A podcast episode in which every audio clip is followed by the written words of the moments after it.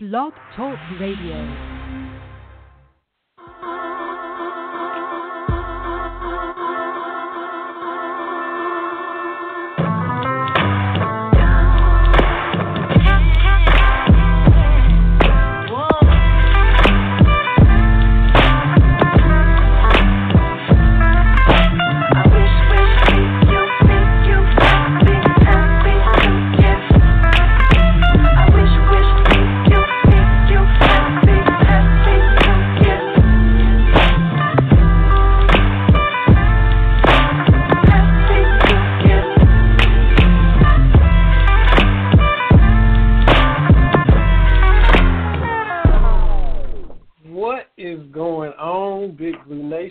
To another episode of Cats Talk Wednesday. Vinny Hardy and Terry Brown here for episode 150. TV man, how's everything going with you? 150. Oh my, that that's eh, wow. We've been doing this for a minute or two. Uh, that's yeah. fantastic. I'm I'm I'm doing I'm doing great. I'm I'm doing real good. My my football team is three and zero. Uh, basketball news is starting to eke out with the new look cap, so it's a it's a great time. Absolutely. Um, are you back to the normal routine? For everybody listening last week, your your job got flooded. You had to work in Cincinnati. weren't even in Louisville. Are you is is order being restored just in your daily life? Yeah, we've got some folks back in the building. We're setting some folks up to work from home. Uh, I'm in the IT field, so uh, we're able to get some folks working from home. So that's a good thing. Uh, we're we're trying to to make it work. But I am back in Louisville.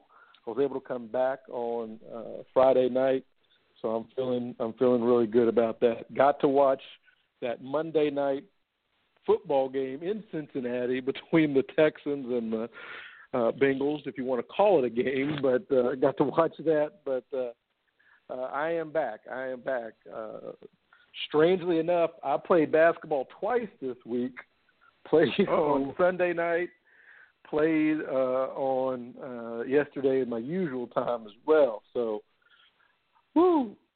Uh, I, I, it wasn't quite a back to back, but I'm feeling like it was a back to back. If that makes sense. To get Adam Silver in there to, to stretch your schedule out. Yeah, yeah, but just a, a, a great weekend. I know we've got some great guests. Uh, the Cats pulled off a, a pretty big game on Saturday, so a lot, a lot to cover uh, tonight. That's it. Appreciate everybody also checking out the show on Facebook Live. Um, if you want to give us a call, the number is eight four five two seven seven nine three seven three like Terry mentioned, we got a lot of guests tonight, and we're about to give you a rundown of how it's going to go. Um, and like I always say on Facebook Live, you can get the entire conversation. Just go to blogtalkradio.com slash cats talk. I'm going to post a link in the comments that way you can hear what Terry says as well as all our other guests. So you just won't hear me talking and then see me sitting there nodding and agreeing with what everybody's saying. But we are loaded with guests coming up in about 10 minutes. Our first guest is Nate Northington, former UK running back, the first African American to ever play in the SEC, period. He integrated Kentucky football, but the SEC all across the board in all sports. Nate Northington is going to call in at 6.15. You and I are just honored and, and excited to have him on and to hear his story. Um, we, he's gotten a lot more attention with himself and uh, Mr. Hogg and Mr. Hackett and Mr. Page for what they did back in UK. Of course, they got recognized with the statue, documentaries coming, but it's still good to continue to hear his story and see them get the credit that they deserve. So we can't wait to talk to Nate Northington at 6:15. Uh, at 7 o'clock, uh, we had this gentleman on a few weeks ago, former UK D lineman Joey Couch is going to join us, and uh, he was excited talking with us over the summer, and he said, you know, definitely as the season comes on, I'd love to come back on again. I'd love to come on again, have me on. So we definitely got him coming on, and this this week is no better week for it. With Kentucky three and zero, oh, looking to snap that 30 game losing streak to Florida. Um, so we got three guests on. Our third guest uh, will be on for the first time as well. He played in the mid to late 90s, defensive back Van Hiles. Uh, also played with the Bears. He's going to come on. So we got two defensive guys, and Mr. Northington, of course, was a running back. So we got three guests loaded with football. A lot of the topics that are in the news we, we probably won't even get to, like, you know, Kyrie expressing himself on first take, uh, a moral victory maybe with the 49ers in Seattle, a beatdown that my Cowboys suffered. A lot of that stuff we won't even get to because it's going to be all football with these three gentlemen that we're having on. And it's going to be great talking to them. Uh, in eight minutes from now, we'll have Nate Northington on to start it all off. But um, it's very, very exciting. I'll put the link to the full show on Facebook Live. Uh, Richard Harris asked what the Kool Aid was I was talking about because I titled the episode on Facebook Live South Carolina's Kool Aid wasn't that sweet. Basically, just all the media picking South Carolina South Carolina getting a lot of hype over the summer about how good they were going to be. All you heard was Jake Bentley, Jake Bentley, Jake Bentley, and he is a good quarterback, and he did make South Carolina a lot better in the second half of the season. And South Carolina beat North Carolina State, and then they beat Missouri. So everybody was saying, well, they played better teams than Kentucky. Their two and zero is more impressive than Kentucky. And we saw after the big play to Deebo Samuel, Kentucky basically shut them down for the rest of the night uh, and reach a 23 to 13 victory. So I just, you know, a lot of people were drinking South Carolina's Kool Aid, wouldn't you say, TV? Yeah, and I think post game we saw Coach Stoops kind of take a point with that. Uh, and I've touched on this before as we are now on show 150. We've covered a few college football seasons here. And I have said repeatedly if Kentucky is going to make that leap from the bottom of the SEC.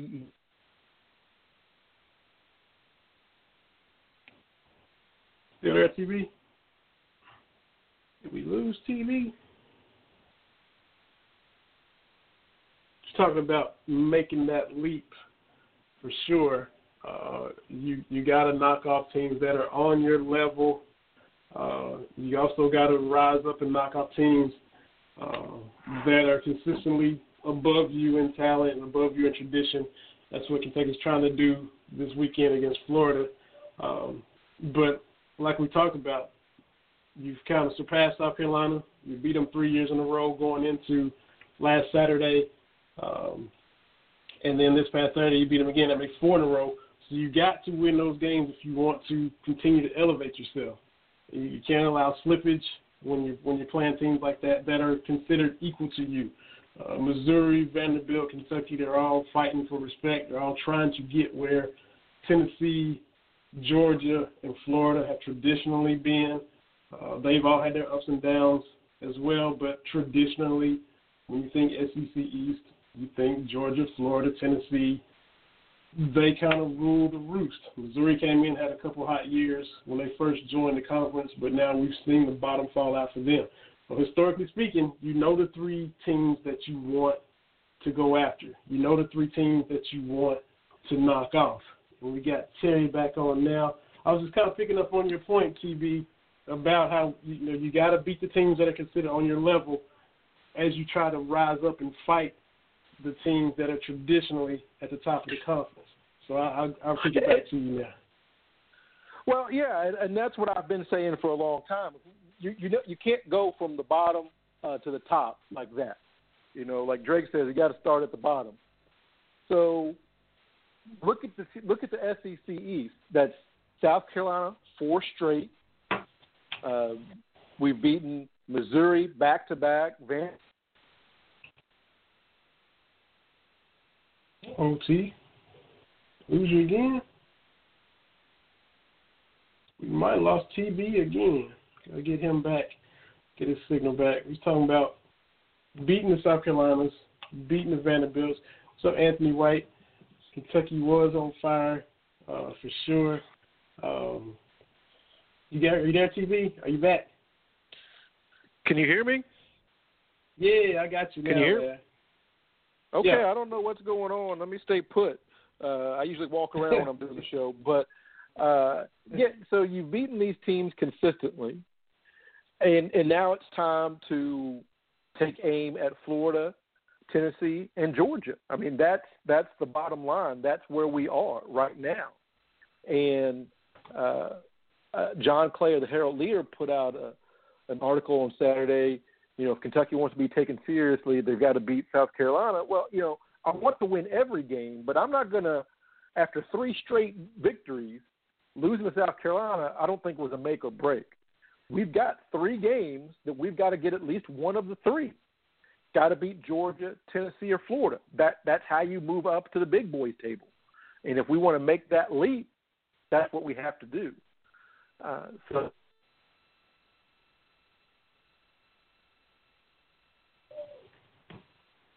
Absolutely. TB's phone is in and out. Uh, but we do have Nate Northern coming on in about three minutes. Um, so definitely get to to reflect his experiences, uh, being the first African American player to play at UK, to integrate the SEC, uh, reflect on his time with Greg Page, Houston Hogg, Wilbur Hackett, and then you know his thoughts on that now, the thoughts on the recognition that he's gotten, the recognition that he's going to get in the future. And you're talking about the documentary, talking about the uh, SEC championship game in Atlanta, where he'll be honored. Uh, SEC Media Day started with him being honored by the commissioner, uh, Greg Sankey, uh, this summer, recognizing what Nate Northington, Houston Hall, Greg Page, and Wilbur Hackett had accomplished in 1966 when they first came to Kentucky. So uh, we'll get his thoughts on all that, and we're excited and honored to have him on with us tonight. It's, it's going to be a fun show. And like we mentioned, for those just tuning in, Joey Couch will be on at 7, former UK defensive lineman uh, from 87 to 91. And then Van House, UK DB uh, from 94 to 97. Uh, and also spent time with Chicago Bears. He'll be on as well. Uh, interesting to hear his thoughts on Twitter. And he was, of course, tweeting a lot with Anthony White. I see Anthony on there too. And you just learn a lot reading the conversation from their two tweets. Uh, got a lot of perspective on what Van was bringing, his thoughts on the secondary uh, to start the season, his thoughts on the way the corners were looking, the way the safeties were looking, the way that back end of the defense was looking. So anxious to have him on uh, and get his thoughts on. But little by little, we're getting every position group on UK football, as far as former players are concerned, uh, on the show. Had the running back and Anthony White, um, offensive lineman, Mr. Warren Bryant, uh, had Sonny Collins on, also a running back, uh, Joey Couch, George Massey, defensive lineman, Freddie Maggard, the quarterback, uh, Dennis Johnson, defensive lineman. We got to get some linebackers on, got to get some tight ends on, got to get some wide receivers on. But little by little, we're getting all of the position groups covered uh, as far as having them on as guests on the show. We definitely appreciate them taking the time to do that and, and come on with us.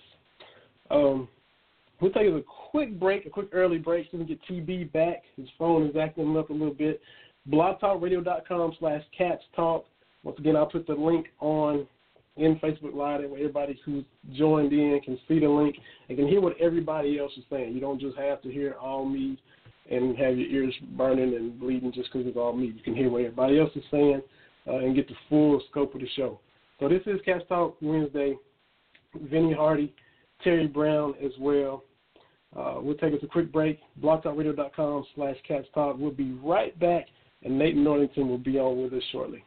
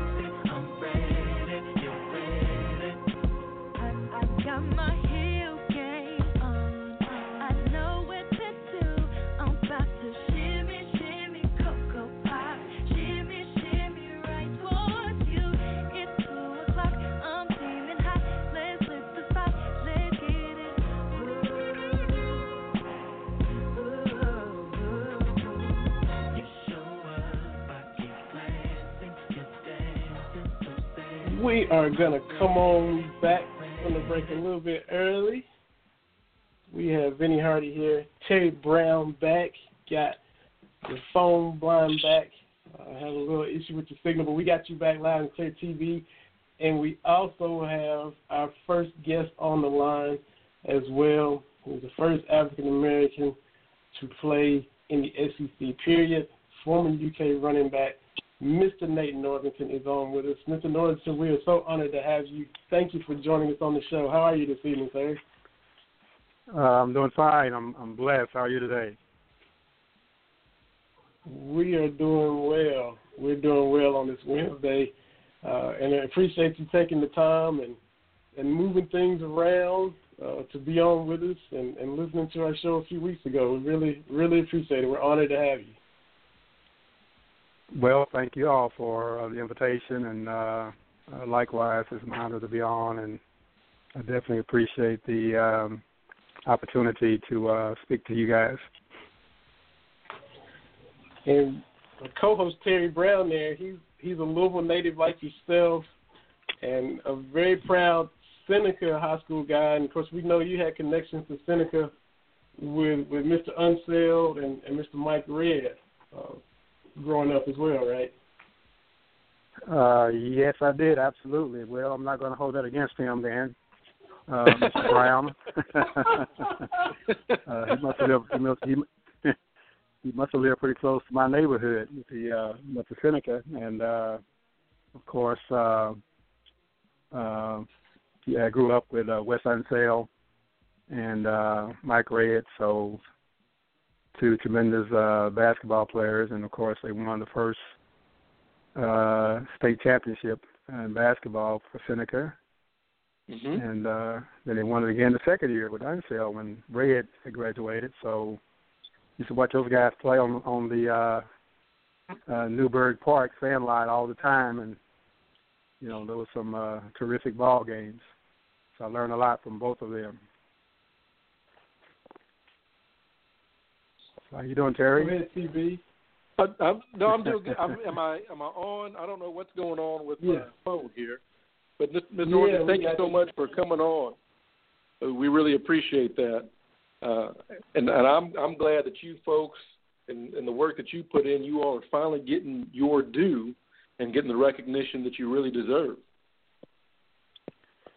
Uh, yeah, I tell you, it, it uh, you know, it, it's been a number of years, of course, 50 years uh, this year uh, since uh, I played in the first game uh, in the SEC. Um, you know, with an African American playing against uh, uh, competition in the, in the SEC. So, uh, you know, I'm, I'm, I'm grateful to uh, UK University, Mitch Barnhart. You know, the a lot of my teammates that uh, really uh, stepped forward and, and wanted to do some things for us. You know, myself and Greg Page, of course, and uh, Wilbur Hackett and Houston Hogg. So, uh, uh, university has really uh, stepped up and uh, done some great things for us. Does it seem like it's been 50 years when you when you step back and look?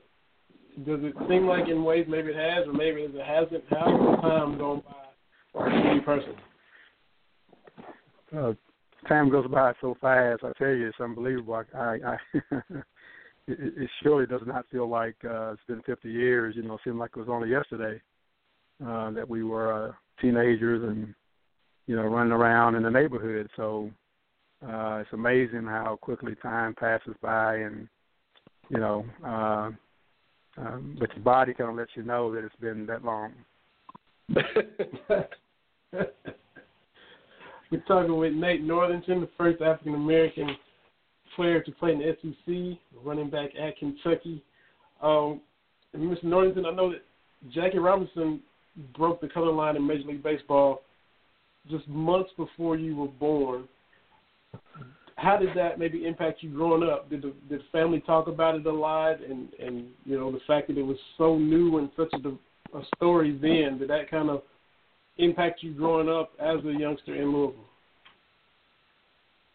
It did, yeah, it did, absolutely. Uh, um, you know, it's very it's kind of uh, ironic that he, as you mentioned, broke the barrier in the um, Major League Baseball uh, the same year that I was born, and uh, I never thought that you know I would be doing something that will be breaking the barrier in the SEC.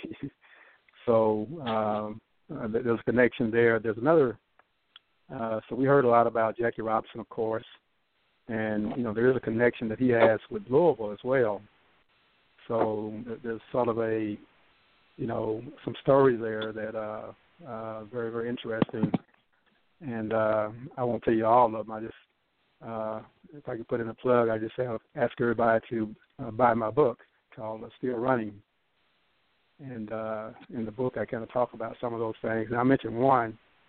Uh, I mentioned two. First of all, Jackie Robinson played uh, as a, uh, uh, a minor league for one year uh, for the Montreal uh, team, and he came to Louisville and played at the old Parkway, Parkway Field, where U of L's uh, sports complex is now. So most people don't know that. And then also he played with a guy that kind of uh, grew up in, uh, was born in Kentucky but grew up in another part of, grew up in Louisville by the name of Pee Wee Reese. And Pee Wee Reese was a Dodger second baseman. And when Jackie played uh, for the Dodgers, a lot of the fans was getting on. I think they were playing in New York or somewhere. I can't remember, but uh, uh, P. Reese, you know, he I think he made an error or something, and the fans was on him pretty tough. And Pee Wee Reese walked over and put his arms around his shoulders, and the fans immediately, you know, quieted down. So, uh, so there's a little connection there with with that. But to answer your question, yeah, uh, Jackie Robinson was a big, big hit. You know, we talked uh, talked about a lot. Uh, my parents and, and friends and, and different ones, older older persons. I was only because I was a kid when it happened, but I wasn't born when it happened. But um, you know, growing up, uh, definitely heard a lot about him, and uh, so you know, uh, uh, that did impact me as well. And you can you can definitely plug the book you've written, Still Running. Uh, mm-hmm. Where can our listeners get a copy of your book? Uh, I did a book signing there in uh, Lexington too, uh, Lexington, Kentucky. I did too. Um, uh, Barnes and Noble was one bookstore uh, that should have it. Uh, if they can't, they can order it. Uh, also, um, uh, but you can receive it on uh, Amazon.com or BarnesandNoble.com. It's also available in a tablet, so you can buy it that way as well online. Definitely want to uh, like you said, get the rest of the story there. There was a, a, a nice little tease about Jackie Robinson and his connections to Kentucky, uh, and about how Pee Wee Reese mm-hmm. controlled an entire crowd with just a simple action there on the field, where when you could tell things might have taken a turn in a different direction. So that is uh, definitely a nice story, uh, and great act on his part as well, uh, on the part of mm-hmm. Mr. Reese and Jackie Robinson. Um, now, I know from the personality standpoint, we already talked about um, Jackie Robinson. Just what was, tell us about life in Louisville, and I, I know you're already upset at Terry because he went to Seneca, but tell us about going to Thomas Jefferson High School and, and growing up in Louisville. Y'all are enemies already, but you know it'll be okay. But tell us about your your childhood in Thomas Jefferson High School. okay. I'm stirring it up between y'all. okay, no problem. I got I got I got many many friends that uh went to uh, Seneca High School, so uh that's definitely not a problem. And actually, there's a community rivalry there, you know, because it's right there, uh, Newburgh, uh, community where I grew up in. It's right in the middle of uh, the two schools. You know, because there's yeah. on one side of Newburgh Road, you went to Seneca. If you lived on the other side, you went to Thomas Jefferson. Now, I was I was not when I was uh, going to Newburgh uh, Junior High School. Um, uh, and I say this as well. I have uh, my older brothers and sisters all went to Seneca. Uh, but when I came along, uh, uh, the year that I was supposed to go to Seneca or Goldsmith Elementary, uh, they uh, extended the um, uh, the age there at Newburgh, and we became a junior high school. So I went there for three years as junior high rather than going to Seneca. Where my other, other siblings were going to Seneca, and uh, they built TJ. Because I didn't have any idea where you know what this was, TJ.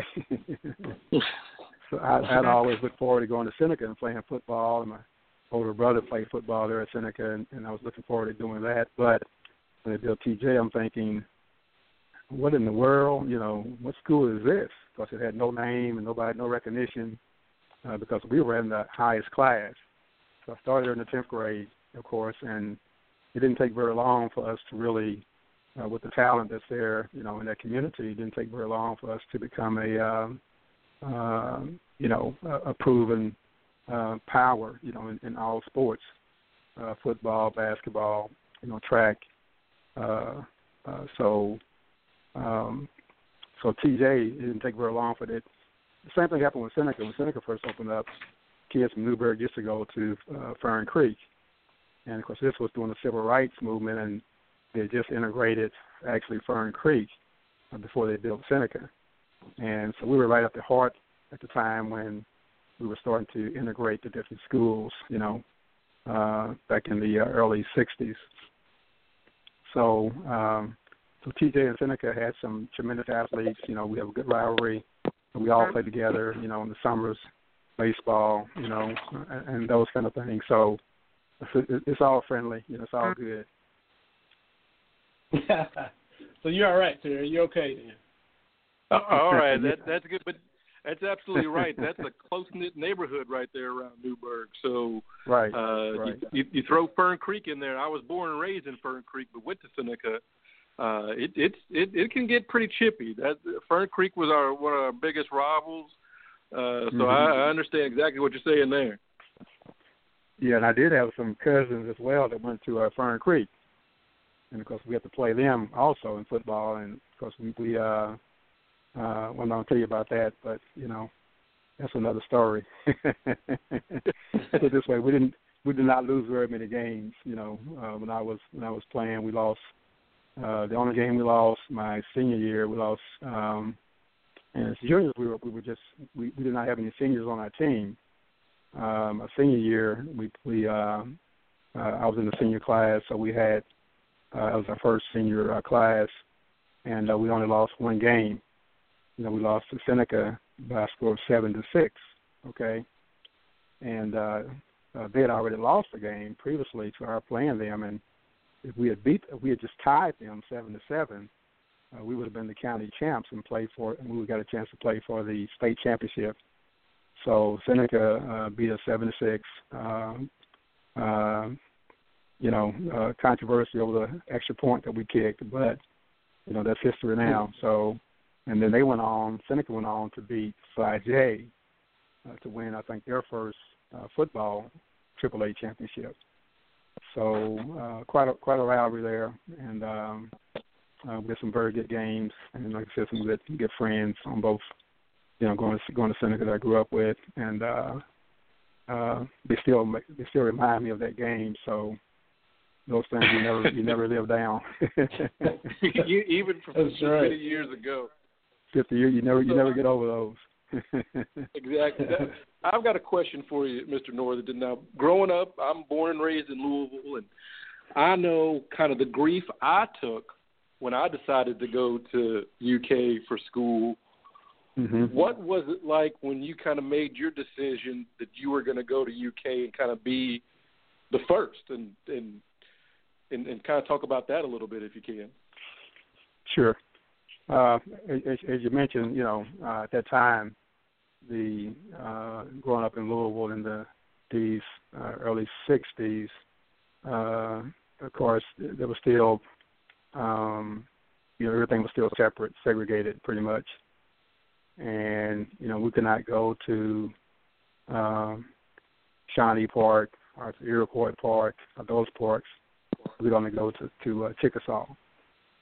Um, um, you know, we played baseball there at Chickasaw in the league, and uh, so this was during the height of the, the beginning, actually, of the civil rights movement. You know, in the late '50s. So, um, integration was Brown versus the Board of Education had had passed. Con, or the um, Supreme Court had ruled in favor of integration, uh, so uh, they began to integrate, and and um, um, that's why we ended up going to, as Terry going to Seneca and myself going to uh, Thomas Jefferson, and uh, it, it was it was um, you know um, we were able to really. I think TJ was, and probably Seneca as well, from what I understand.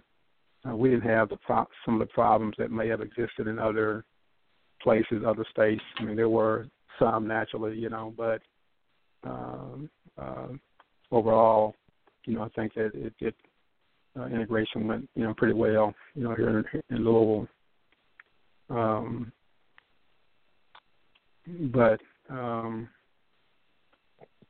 you know, it was it was a trying time, as you know, nationwide, and mm-hmm. for me to, you know, in Kentucky, uh, in Louisville, we got quite a bit of uh, Kentucky got uh, enormous amount of coverage on you know radio, television, and all of that, of course. And as a uh, African American, you know, he didn't really have integration in the SEC, of course. So, um, you know, most people will expect you to go to Seneca, or I'm sorry, to University of Louisville, or as a lot of players uh, did, they went to either uh, all black colleges in the South, or they went to the uh, Big Ten schools. So I was recruited by a Big Ten school, Purdue, very heavily, and then uh, and they had a top ten football program at that time. Also, you may remember have heard about um, a guy by the name of Sherman Lewis, uh, to Emmanuel All, All American, and also uh, uh, Paul McPherson. So those are guys that I remember growing up and uh, uh, supposed to being big stars uh, in high school and going on to play in the Big Ten. But Paul went to a small uh, uh, black school and uh, historically black college, and uh, Sherman Lewis was a star at Michigan State. So in the Big Ten, so uh, so Purdue uh, kind of kind of looked at me as being a Sherman Lewis type, you know, quick and fast and uh, not the biggest, but uh, you know, uh, so they recruited me pretty heavily and of course that's the U of L. So my friends um, found out that uh, Kentucky was interested in recruiting me as well my senior year. Uh, you know, uh, they really didn't, you know, didn't feel like I would probably go there, and I probably didn't feel like I was going to go there either. okay, uh, so it was like a last minute change that I that I did. As a matter of fact, when I the last time I went to Purdue, I went there a couple of times on a visit and they had it again a Big Ten uh, uh, top ten program. Uh, quarterback was Bob Griese, you know, Hall of Fame quarterback now for uh, our uh, Miami, and so he was a quarterback, and, and I uh, was shown around there by a guy by the name of uh, um, oh gosh, uh, African American guy that played for um, uh, Seattle, won a championship in basketball. He showed me around the campus and everything. So, so I was pretty much set, you know, going to Purdue and uh, but then um, uh, uh, the governor, uh, Ned Breathitt, um, and uh, president of the university, John Oswald, uh, got involved in you know, the recruitment, and uh, uh, things kind of changed a little bit. Um, but but uh, uh, so so basically, uh, my friends, when they found it did happen, uh, they they they were, you know, most of my friends at that time that I grew up with uh, were surprised, and uh, they they they they uh, kind of had a mixed mixed feelings. You know, they they were happy that uh, uh, you know I was breaking a barrier and, and everything, but by the same token, they were concerned, you know, about having to go to the south to play to play sports, play football so it was a mixed mixed feelings um, when that happened. So we're talking running back. Very, I'm sorry. I'm sorry. I was just didn't mean to cut you off. I was just talking, letting everybody know we're talking with Mr. Nate Northington uh, from UK running back, uh, SEC pioneer. And just going back to where you in the process, you were starting to lean heavily towards going to Purdue. You know, the Big 10 was mm-hmm. was prominent then, um, and then Governor Breathitt and, and Mr. Oswald enter into the picture. Were you easily persuaded? I mean, these are you know prominent people. You know, you can't get any more prominent than Governor Breathitt, and you know you can't get any higher up than, than President Oswald at Kentucky. Were you easily turned into Kentucky's direction, or did you have to to sleep on it and think about it, or did, were you resistant to that idea at first when they when they first approached you? Your reaction and, and what was your thought, thought process? Uh, initial, initially, uh, they they were not you know directly involved. Um, it was just the uh, UK um, recruiters, you know, assistant coach and everything. So, um, you know, so there was not much much thought or, or pressure at that point. I, um, you know, as I said, there was a lot of uh, uh, coverage of UK, of course, here in Louisville with a lot of alumni, uh, radio and TV. And so I had, you know, I, I watched some of the games on TV, listened to them on the radio, uh, read about them in the paper. So it wasn't, I wasn't totally, um, you know, uh, I wasn't, you know, totally untuned to their their program. Um, I knew the SEC was a, you know, a tough top uh, program, but um, top conference, but you know, still not integrated. Um, so the the president and, and, and Governor Breathitt did not get involved into, until the last, um, you know, few weeks uh, of the recruitment process, and that's when he invited myself and my family, you know, my parents, uh, all my siblings, to the governor's mansion uh, to have dinner one Sunday. okay.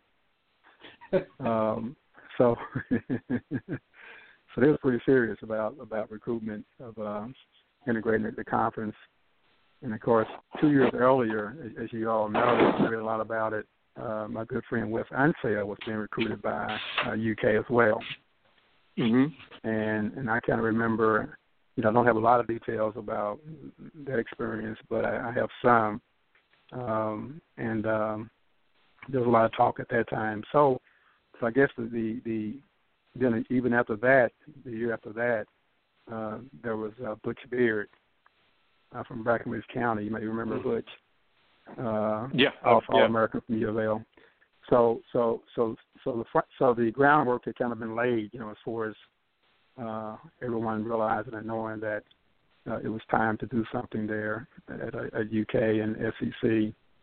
And um, um, so when I was finally when I finally went to the governor's mansion and had an opportunity to speak with him, you know what he what what happened was my mindset was that well, I go and listen, you know, to see what he's going to say. And I've been there before uh, to the governor's mansion. Uh, uh, every year, he invites the all-state football team to the mansion. I've been there as a junior, but there was no talk at that time of, of uh, uh, integration or or going to UK. So I've been there before. I met the governor uh, previously. Uh, but this time it was all about all business about after the dinner, of course. uh, subject turn, to uh, uh, uh, accepting the scholarship to go to UK and integrate the SEC. And, and we met and we talked uh, along with my high school coach. Uh, and, you know, the bottom line, I guess, would be that, um, you know, he, he, he was a person of, of vision. Uh, he had also sponsored or, or had a, helped get a bill passed for open housing in Louisville uh, Dr. Martin Luther King Jr. had had, had been to uh, Lexington and marched along along with other civil rights uh, uh, persons. Uh, they had a big march march in Frankfort, so I was aware, you know, of all of that. And the governor was very progressive, and you know, um, uh, he, um, you know, I guess my conscious my consciousness was there as far as the uh, the need to really make a difference to make a change. And just the conversation with him as to what it would mean, you know, to integrate uh, the SEC and, and UK uh, athletics, uh, that just really kind of, uh, uh, you know, uh, touch my touch my my my, you know, if you have the ability, if you have the athletic ability, the skills, um, the uh, aptitude, uh, those things, the character, then uh, I thought, you know, I should do something. Uh, if God gave me this ability, God put me in a position to do this, then why shouldn't I do something to make a difference, uh, not just for African Americans, but for, um, you know, the culture in the whole uh, South. And uh, that's what, you know, kind of changed my mind. Yeah, that's just. I mean, and you've been before, but like you said, it was totally different when you visited this time. Uh, it, it was all business, but that was, you know, for me, even if I had been before, to be 18 and and have the governor approaching me about integrating the South and the SEC, that is, wow. I mean, that's a lot for a teenager. it is. It is uh, one you know one of the things that he mentioned and, and which was a deciding help to decide as well, help me to decide decide, decide was the fact that uh, he said that you know it's, this is going to happen. Uh, we're going to you know it is going to take place, just a matter of time. And one of the things that helped to reassure me was that uh, him saying that you know you're not going to be alone. Uh, in other words, we're going to be there are going to be others uh, that we are going to sign as well. And of course, as you know, it wasn't very long after I signed that Greg Page from Middlesboro, Kentucky, uh, signed, and they they knew that Greg was ready to to sign already. You know, so the fact that mm. you know I wouldn't be by myself and alone, the only only African American on the team, uh, then that made a big difference as well. Exactly. Now, you mentioned, and we all all knew just from you know, reading about you and knowing about you that you were a great all-around athlete, and you mentioned playing various different sports in the summertime. And uh, but which which sport was your best, and which sport did you like? What let's say which sport was your first love, and which one came to you the most naturally? I guess. I would I would say that um, football came most naturally. Um, I think my dad played football. My older brother played football, and uh, he was a um, um, tremendous running back. You know, uh, in junior high school there at Seneca. Um, um, we we um, baseball was a sport that I learned to, to love. Uh, but probably from eight or nine, ten years old, I've always played football, sandlot, and so I just naturally could, you know, you know, had the vision where I could see and, and the quickness, and uh, we didn't play, you know, Pop Warner or, or, or that type of thing, but you know, it was, it was just strictly sandlot with no equipment. So you, you learn to kind of move, to get out of the way, and not be tackled. So uh, that kind of came natural for me, and and uh, I enjoyed baseball I guess basketball was the toughest. I think the most uh, toughest game to play. Um, so I didn't play a lot of basketball as far as practicing and all that, but uh, I think baseball may have been my best sport. You know, uh, so. Uh, uh, but I didn't really follow up on that, you know, after after high school. So I played in high school, but not in college. But football, I think, was um, more naturally my natural gift. Right. Um, I know that um, in the articles about you and things like that, especially with your teammate Paul Karem, uh, who's doing a lot to spearhead the documentary. He mentioned the the Condredge Holloway documentary they put out on ESPN, where he was the first African American to play quarterback in the SEC. Um, mm-hmm. Also, you had Perry Wallace at Vanderbilt, the first African American basketball player in the SEC. Mm-hmm. Uh, had had you in? Uh, correct me if I'm wrong. It seems like to me that maybe Perry's story has maybe gotten a little bit more publicity or received more attention than yours. Do you feel that way, and have you ever got a chance to meet and talk with Perry? Um, yeah, I, I would I would agree that you know Perry Wallace's uh, uh, story has been more widely known, you know, than than than, than me than mine. Uh, when I say mine, I also include Greg Page.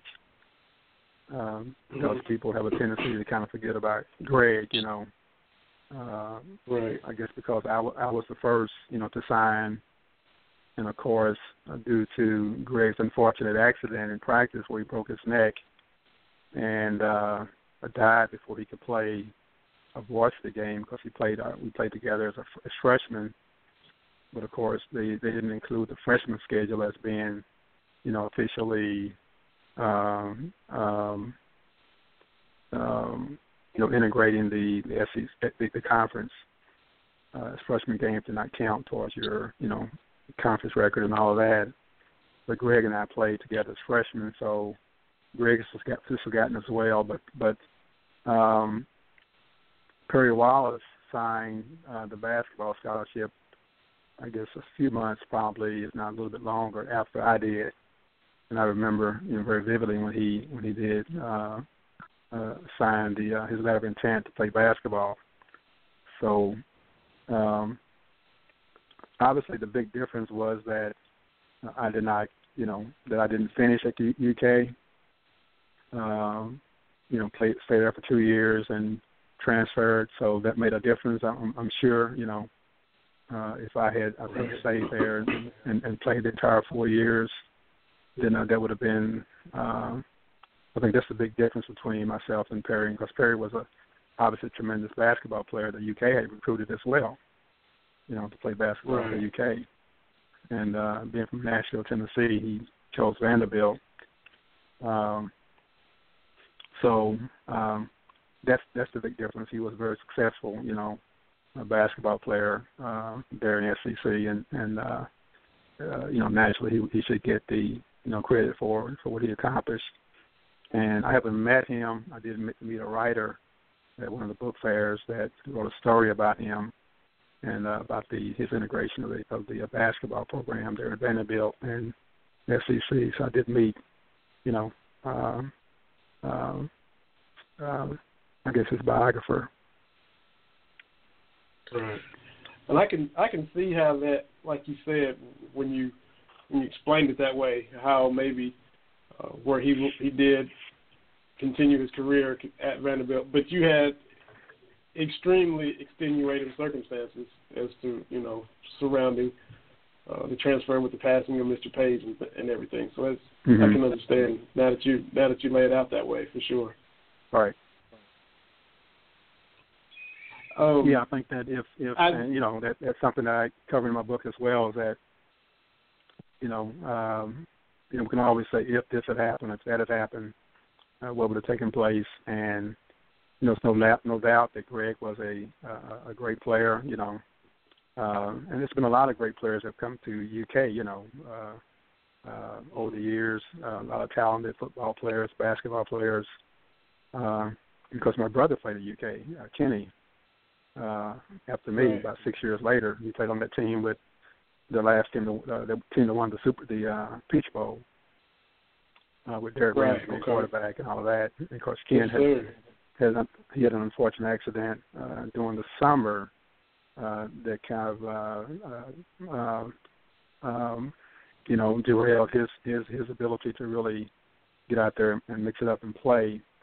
Uh, but he had tremendous speed. and uh, ended up uh, uh, uh, ended up uh, running track and lettered in track for I think for three or four years, one of the best in the SEC. So uh, uh, so he had world class speed, uh, but um, so there have been tremendous players there. UK, uh, Greg was a tremendous player, and and I guess when I look back, you know, and we all kind of look back, have hindsight and all that, and, and we just think, you know, what would have happened if we had you know, if Greg had not had that unfortunate accident and I actually tore my shoulder uh, out of the socket as a freshman, and re-injured it as a sophomore. So I could not perform up to you know, my capabilities as well. But if we had, you know, uh, been able to stay there, you know, and uh, other guys came in like Wilbur and, and uh, Houston, and we continued on. There's no telling how good we could have been, could have become. Uh, but you know, those things, right. uh, life, life is like that. It happens, and uh, you have to keep going. And uh, yeah, for years, and I, I could not really even, you know, talk about uh, what we're talking about now that much. I just kind of want to let it go, mm-hmm. you know. And mm-hmm. writing the book a few years ago, uh, it was it was a therapy for me. It was, um, you know, something I was able to release some of the emotion, and um, so it was very very uh, uh, cathartic. You know, uh, writing the book was able to get me to do that, and as you mentioned, Paul Paul Karem and some of the other teammates have um, stepped forward. You know, and they felt like that we uh, they really were instrumental in in um, uh, promoting um, um, you know the statue that they the UK eventually you know did for us this past year. And uh, Mitch Barnhart, of course, bought into it very very well. He wasn't aware of the story, uh, even after being in the UK for 15 years. People just didn't talk about it. So there's right. a lot of uh, athletes that have come through UK, I'm sure, they never even knew.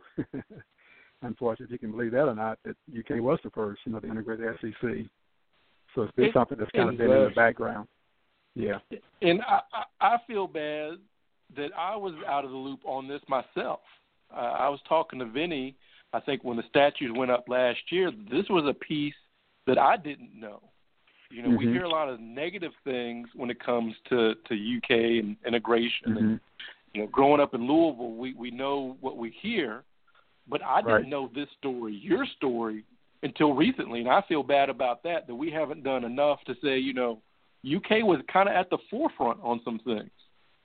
Yes, absolutely, yeah, and uh, you know, it, it was kind of natural that uh, Kentucky, and that's what the governor mentioned as well, Governor Breath, is that you know some of the other universities was ready really to integrate you know some of those schools.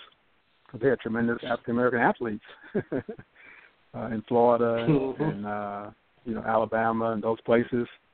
But they was kind of chomping at the bits to really uh, get those to stay home rather than going to the Grambling and the Tennessee States and those places uh, right. you know, uh, and, and are going to the Big Ten, uh, but they couldn't do it because of they needed, uh, you know, Kentucky, the northernmost school, uh, where, where there was less uh, resistance uh, with the alumni yeah. and with the, you know, uh, university uh, to really uh, break the barrier first.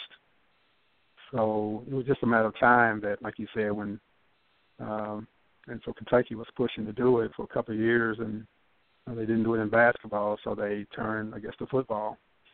And um, you know, uh, I feel honored that they and grateful that they felt that I was had that type of uh, ability and um, you know character, and um, um, so so we did it, you know, and, and you know, just thankful, you know. Uh, Greg Page said in his um, questionnaire that they asked him uh, when he went to the university when he, when he signed the questionnaire asked him said why why did you choose to come to UK and he said I wanted to play uh, football you know UK so that other uh, uh, and the word he used was Negro uh, but this was in 1965 66 uh, that other Negro um, uh, players you know uh, uh, could play ball here as well.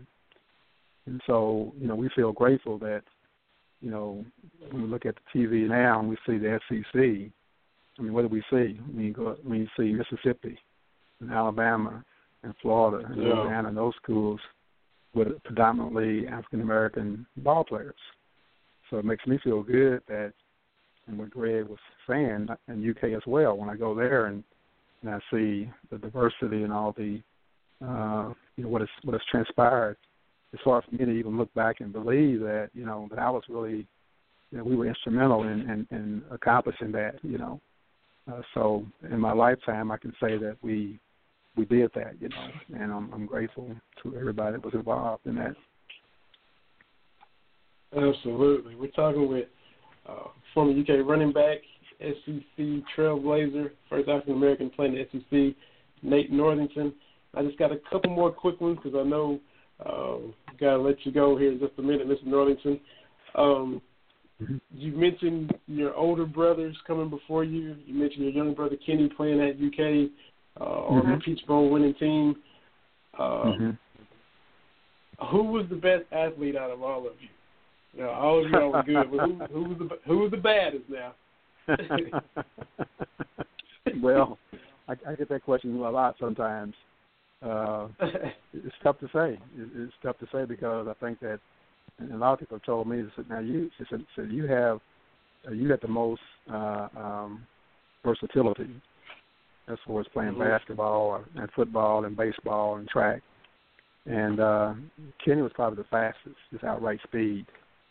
You know, he's running about a 9.6 hundred in high school, 100 yard dash, so he was probably the fastest of all of us. Uh, maybe, but my older, older brother was very fast too, but I don't think he ever got time, you know. And uh, uh, I went to a ball game. This is in the book as well. I'll tell you about it real quick though he went to a ball. I went to a ball game one time when he was uh, like a sophomore, junior, sophomore, I guess, in, in high school, maybe a freshman over at Seneca, and uh, heard about how good he was. And I'm, I'm just I'm about three years behind him. So I go over there and they said, "Man, so you missed it. He just ran a punt back for a touchdown. Well, he ran back two punts for a touchdown. And then as soon as, as soon as I got there, he just the guy punted the ball. He ran it back another punt for a touchdown. He was good. And then because my brother Mike, I don't know if you know about Mike or not, he he played at Purdue. Okay, six years before he recruited me. Then Mike was high school All American at TJ. Uh, had the county, the uh, city scoring record on, on touchdowns, and uh, he ended up going to Purdue for four years. He played for uh, as a freshman. Okay, he broke the Big Ten record, tied it five touchdowns in one game as a freshman, and uh, went on to to, uh, be drafted by the uh, Redskins so uh, oh, that's a tough question. I, I, yeah, yeah, that's a tough question. But I, I would say that we all were good, of course, but uh, I was probably the most versatile. Uh, Mike probably was the best as far as overall quickness and you know uh, scat back, you know, ability and all of that. So uh, I, I would put it that way. Okay. And my last quick question: uh, we've we've talked about how your story of yourself, Mr. Page, Mr. Hackett, Mr. Hogg, should have gotten more attention through the years. Uh, it's receiving attention now with the statue. Uh, Commissioner Sankey referenced you all at the beginning of SEC Media Days down in Hoover this summer. Um, so you kind of got a, a little bit of a taste of some recognition, but you're also going to be recognized in December in Atlanta at the SEC Championship game. Mm-hmm. How do you think that's going to be? You you've seen what it's like to to get some recognition. How do you think it'll be there in Atlanta? You think it'll it'll be equal? You think it'll be even more, or how are you kind of looking forward to it? Oh man, I can't I can't even imagine. I can't I can't really imagine what what it's going to be like, you know, because uh you know I, I just never I never dreamed that it will come down to to this, you know, uh, being being recognized by the SEC uh, after all these years is uh, something I didn't think would ever, would ever happen. Not that I dreamed that it would happen, that, that I thought that, that it should happen, but I think it's going to be uh, off the chart. You know, it's going to be tremendous. Uh, that's going to be my feelings, my Absolutely, and it's it's very well deserved. Uh, it's it's it's definitely well deserved.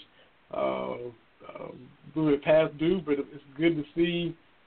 Better late than never. Uh, you deserve all uh, of the recognition that you've gotten and will still get. Oh, absolutely. Um, and and all the listeners go and get the book still running and everybody can follow you on Twitter at Nate SEC underscore first. So, uh, Mr. Northington, we can't tell you how honored we were to have you on our little show uh, this evening to take time uh, out of your Wednesday evening to move things around to come on with us. We we really really really appreciate it. Okay, well, thank you, thank you, Vinny, and thank you, Terry, and I really appreciate you all having me on. And um, um, you know, uh, I'm, I'm just I'm just happy that I'm able to, um, you know, experience this at this particular time. And uh, it's tremendous, and uh, I'm grateful for the recognition. And you know, of course, I just have one regret, and, and you know that is that, that Greg Page is not here to. Mm-hmm enjoy it as well. But I'm glad for his family, his brother, and his family that they're getting the recognition as well. So uh, thank you guys. Appreciate it. Uh, God bless you. Thank you, sir. Thank you very much. We appreciate it. All right. Thank You're you, welcome. Mr. Northington. Have a You're good welcome. evening, sir. Thank you. You too. God bless. Bye. Bye. Mr. Nate Northington, Terry Brown. How good was that? and we we Man, say that so many times, but you know, and I do. I feel bad for for not for not knowing his story sooner, but some of those names he was saying, like Sherman Lewis and, and those those guys. My dad used to talk about those guys uh, when I was growing up.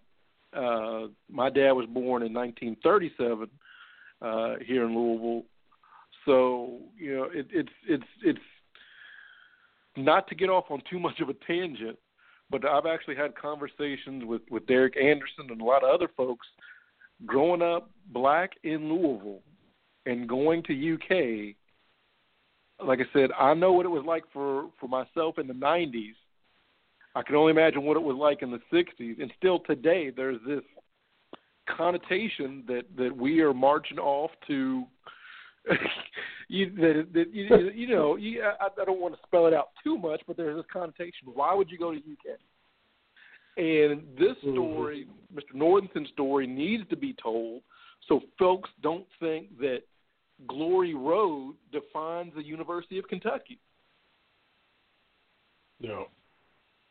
and and I just I love that he touched on that there was a concerted effort to integrate UK, the governor, the school president.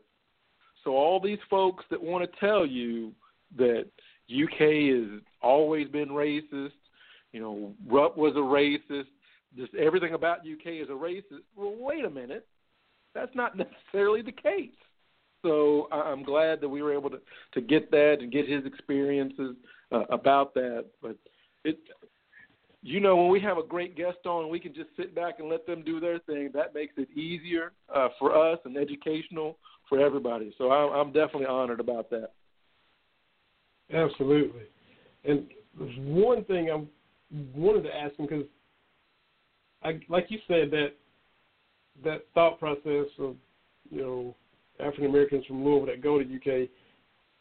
I don't. It's maybe it hasn't even changed. Maybe it was worse. Maybe or not. But back when Mr. Northington went to Kentucky, and then for several years thereafter, the rivalry maybe wasn't what it is now because they didn't play. They didn't start playing in basketball until '83. But I guess that thought is still, regardless whether they played or not, that was still the mindset because you're talking about the same thing happening in the '90s with yourself and Derek Anderson talking about the same thing. People in Louisville like looking at you funny while you're going to the UK. They didn't even play each other when Mr. Northington went to Kentucky, but yet the thought was still there. Why? Why are you going to the UK for? So, hmm, you know. Yeah, and and and that's let me. I'll be honest. Everybody knows. Longtime listeners know. I grew up a Louisville fan. Mama Brown, Papa Brown, my brothers went to U of L. Cousins, family all went to U of L. You know, I Freedom Hall. You know, I'll tell you some of my favorite basketball memories are going to Freedom Hall. My earliest basketball uh, memory of uh, watching Milt Wagner hit the free throws in the 1986 Final Four. I was a Louisville Louisville person, and when I decided to Right. go to UK, for me it was like I'm just going to go, but I'm still going to be a Cardinal guy. You know, I'm just going for school. but it was the backlash I received from friends and family alike on why are you going to UK?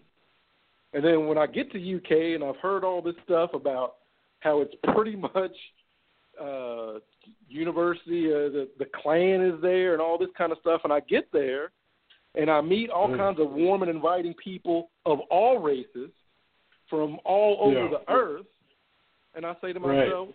it's not that bad. I haven't had these things happen to me. I was there for 5 years and enjoyed every single day. Uh there's this, I don't know why we continue to have this mindset uh, of what UK is and, and is not. But uh, I love my university. That's my school, and, and I'm off my soapbox now. But I get a little passionate about that when when I kind of when I hear that. Right, right. Well, man, this is. I mean, like you said, we we have guests on the show, and we just after it's over, how good was that? And I mean, when we said it last week, it it was going to be. We told everybody, you know, this guest is one of those, another one of those. Honored to have them on. It's going to be awesome to talk to them. You know, much the same way. You know, Derrick Ramsey, Sonny Collins, uh, you know, Dick Vitale, and now we got Mr. Nate Northington on the show, uh, and now joined on Facebook Live. So appreciate that as well. And like you mentioned, he said he was was going to come on and was letting us know, let me know what dates would work best, and even listened to some shows before coming on. So I mean, you know, he he checked us out before he came on, and still came on. So how about that, Terry? well, you know, I was talking to I was talking to my my uncle, my my mom's uh, brother, and uh, uh, my aunt. Uh, my aunt and uncle came up last week to visit, and you know he's asking about the show. They listened to the show there in Memphis, and just talking to him. And I said, you know, when we first started, I'm pretty sure probably the first maybe six months, you know, we're on show 150. So I'm gonna say that probably the, the first 30 to 40 shows, it was just the two of us talking to each other. and, and so uh, the the fact that, that that we have people that listen uh, means a lot. Uh, I've been stopped. Uh, you know, when I went to the Eastern game uh, a couple of weeks ago, uh, you know, enjoy the show. You know, listen to your show, that kind of thing. Hey, that yeah, right. that doesn't give me the big head. That just makes me say, "Whoa!" You know, people are appreciating uh, what we're doing, and, and then when you get folks like Mr. Norton that are listening, that that just, woo.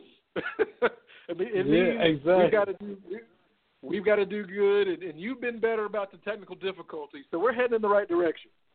That's that's all. That's all I'm trying. A little, little progress from week to week. That's all I'm trying. And speaking of technical difficulties, I'm about to try to avoid one right now because we're gonna take us a quick break, and I'm gonna call our next guest, former UKD lineman Joey Couch, uh, and we'll get him on for a few minutes and um, keep the conversation going. Talk a little UK, Florida. Uh, and the Cats go to four and zero. Oh, get his thoughts on that D line because you know he's been watching it like a hawk. So this is Cats Talks Wednesday. Vinny Hardy, Terry Brown, Brandon Hardy Radio Network, blogtalkradio.com. Stay right with us. We'll be right back and hope to have former UKD lineman Joey Couch on the line when we return. Everything that happens to me, I love it. I love it. I love it. Everything that happens to me, I love it. I got my mind made up. Ooh, I love it. I love it. Ooh,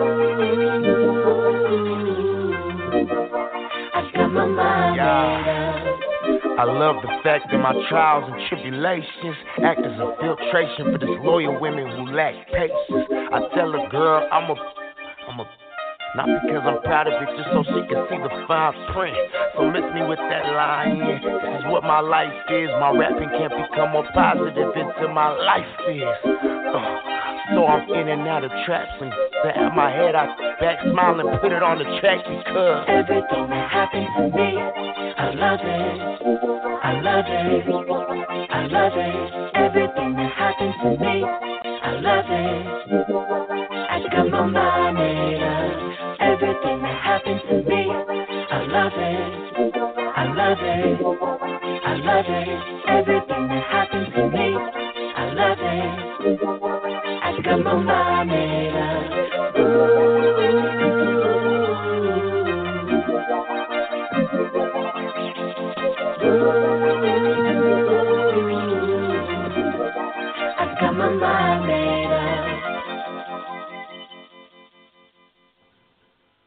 Welcome back to Cats Talk Wednesday.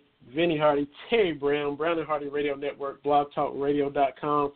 We just had former UK running back, SEC pioneer, Mr. Nate Northington on with us, and just honored to talk to him. And now we, uh, barring any technical difficulties on my part, hope to have our second guest of the evening on, who will make his second appearance on our show. We're talking about none other than former UK defensive lineman Joey Couch, the king of Paintsville, Kentucky. Joey, how are you doing? I'm doing great, Vinny. How you guys doing tonight? We at, are at three good. and zero. I'm feeling great. Yeah. What are you talking about, man? We are rolling. I'm telling you. That's what the I'm Cat saying. Nation is rolling. I'm telling you. I, I, I, I'm. I'm. Uh, it's just amazing how excited everybody is, and uh, I, I'm telling you what, man. I can't wait till till Saturday night. It's going to be live. It's going to be pumped in there. Man, I mean, um, just your your This- thoughts this on ticket- everything. This ticket's hotter. This ticket's hotter than the McGregor and uh, Mayweather, man. That's right. That's right. And and you just spent an a, a easy ten grand and went to that just out of your your little spare change, right? You were in Vegas for that though, you know, a couple months ago, right? I tell you what, man, I'd take this ticket any day over that. Yeah, absolutely. I'm not kidding, man. When when that game ended down in South Carolina, I bet I got about seven texts right off the bat. Hey, man, can you get me some tickets? yes, Now- sir. Yes, sir. Now, a, a lot of I don't know, maybe around people that you know, you went from a a lot of people who incorrectly were were mad about two and zero because they weren't impressive in their wins, and now everybody's on cloud nine after beating South Carolina. What were your thoughts on the the Southern Miss game and the Eastern game uh, before they you know beat South Carolina last week?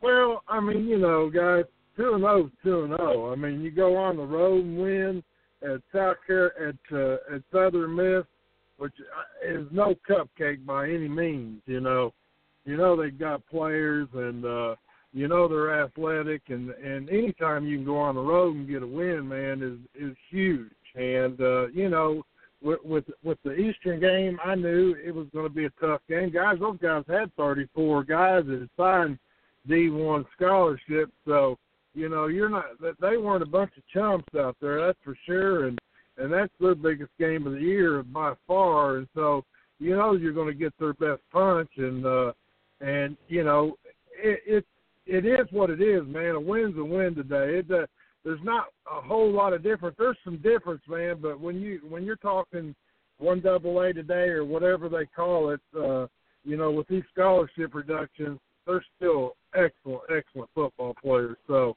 man, a win's a win, and uh, and it sure beats the, uh, you know, sitting here one and one, you know, going into the South Carolina game.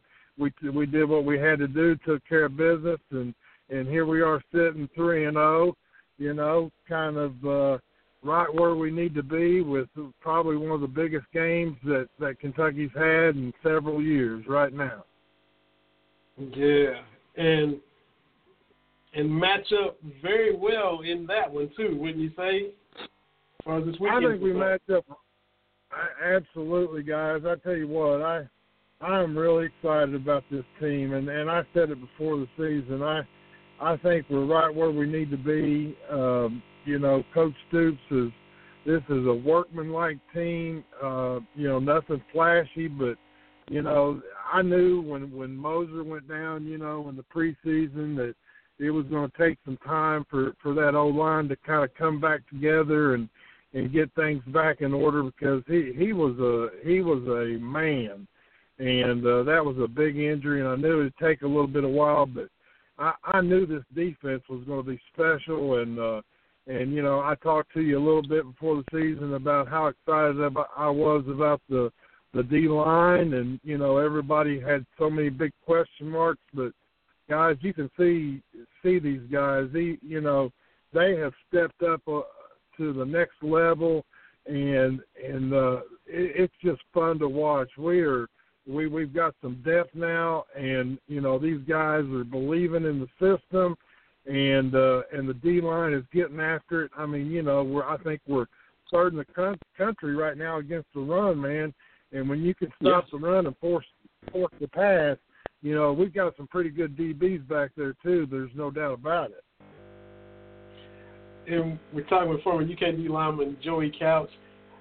How about that D line, Joey? Now, when you were on with us over the summer, you said um, we're talking about Derrick LeBlanc, and you immediately said you said I like him, I like him. I was at the spring game, talking to my fellow mm-hmm. Cumberland Redskin George Massey. I know he won't mind me saying it. Said the same thing. Talked about Derrick LeBlanc. He said I've met him. He said I like him. I like him. Both of you guys played the position. What is it about him that caught your eye or let you know that he was going to come in and and uh, make strides and, and do good work just in just off of meeting? Well, you know, I had a chance to you know to meet him personally. I liked uh, I liked just the way he carried himself, and then I also liked the way he interacted with the guys he's a very stern guy, but he's a very loving guy too.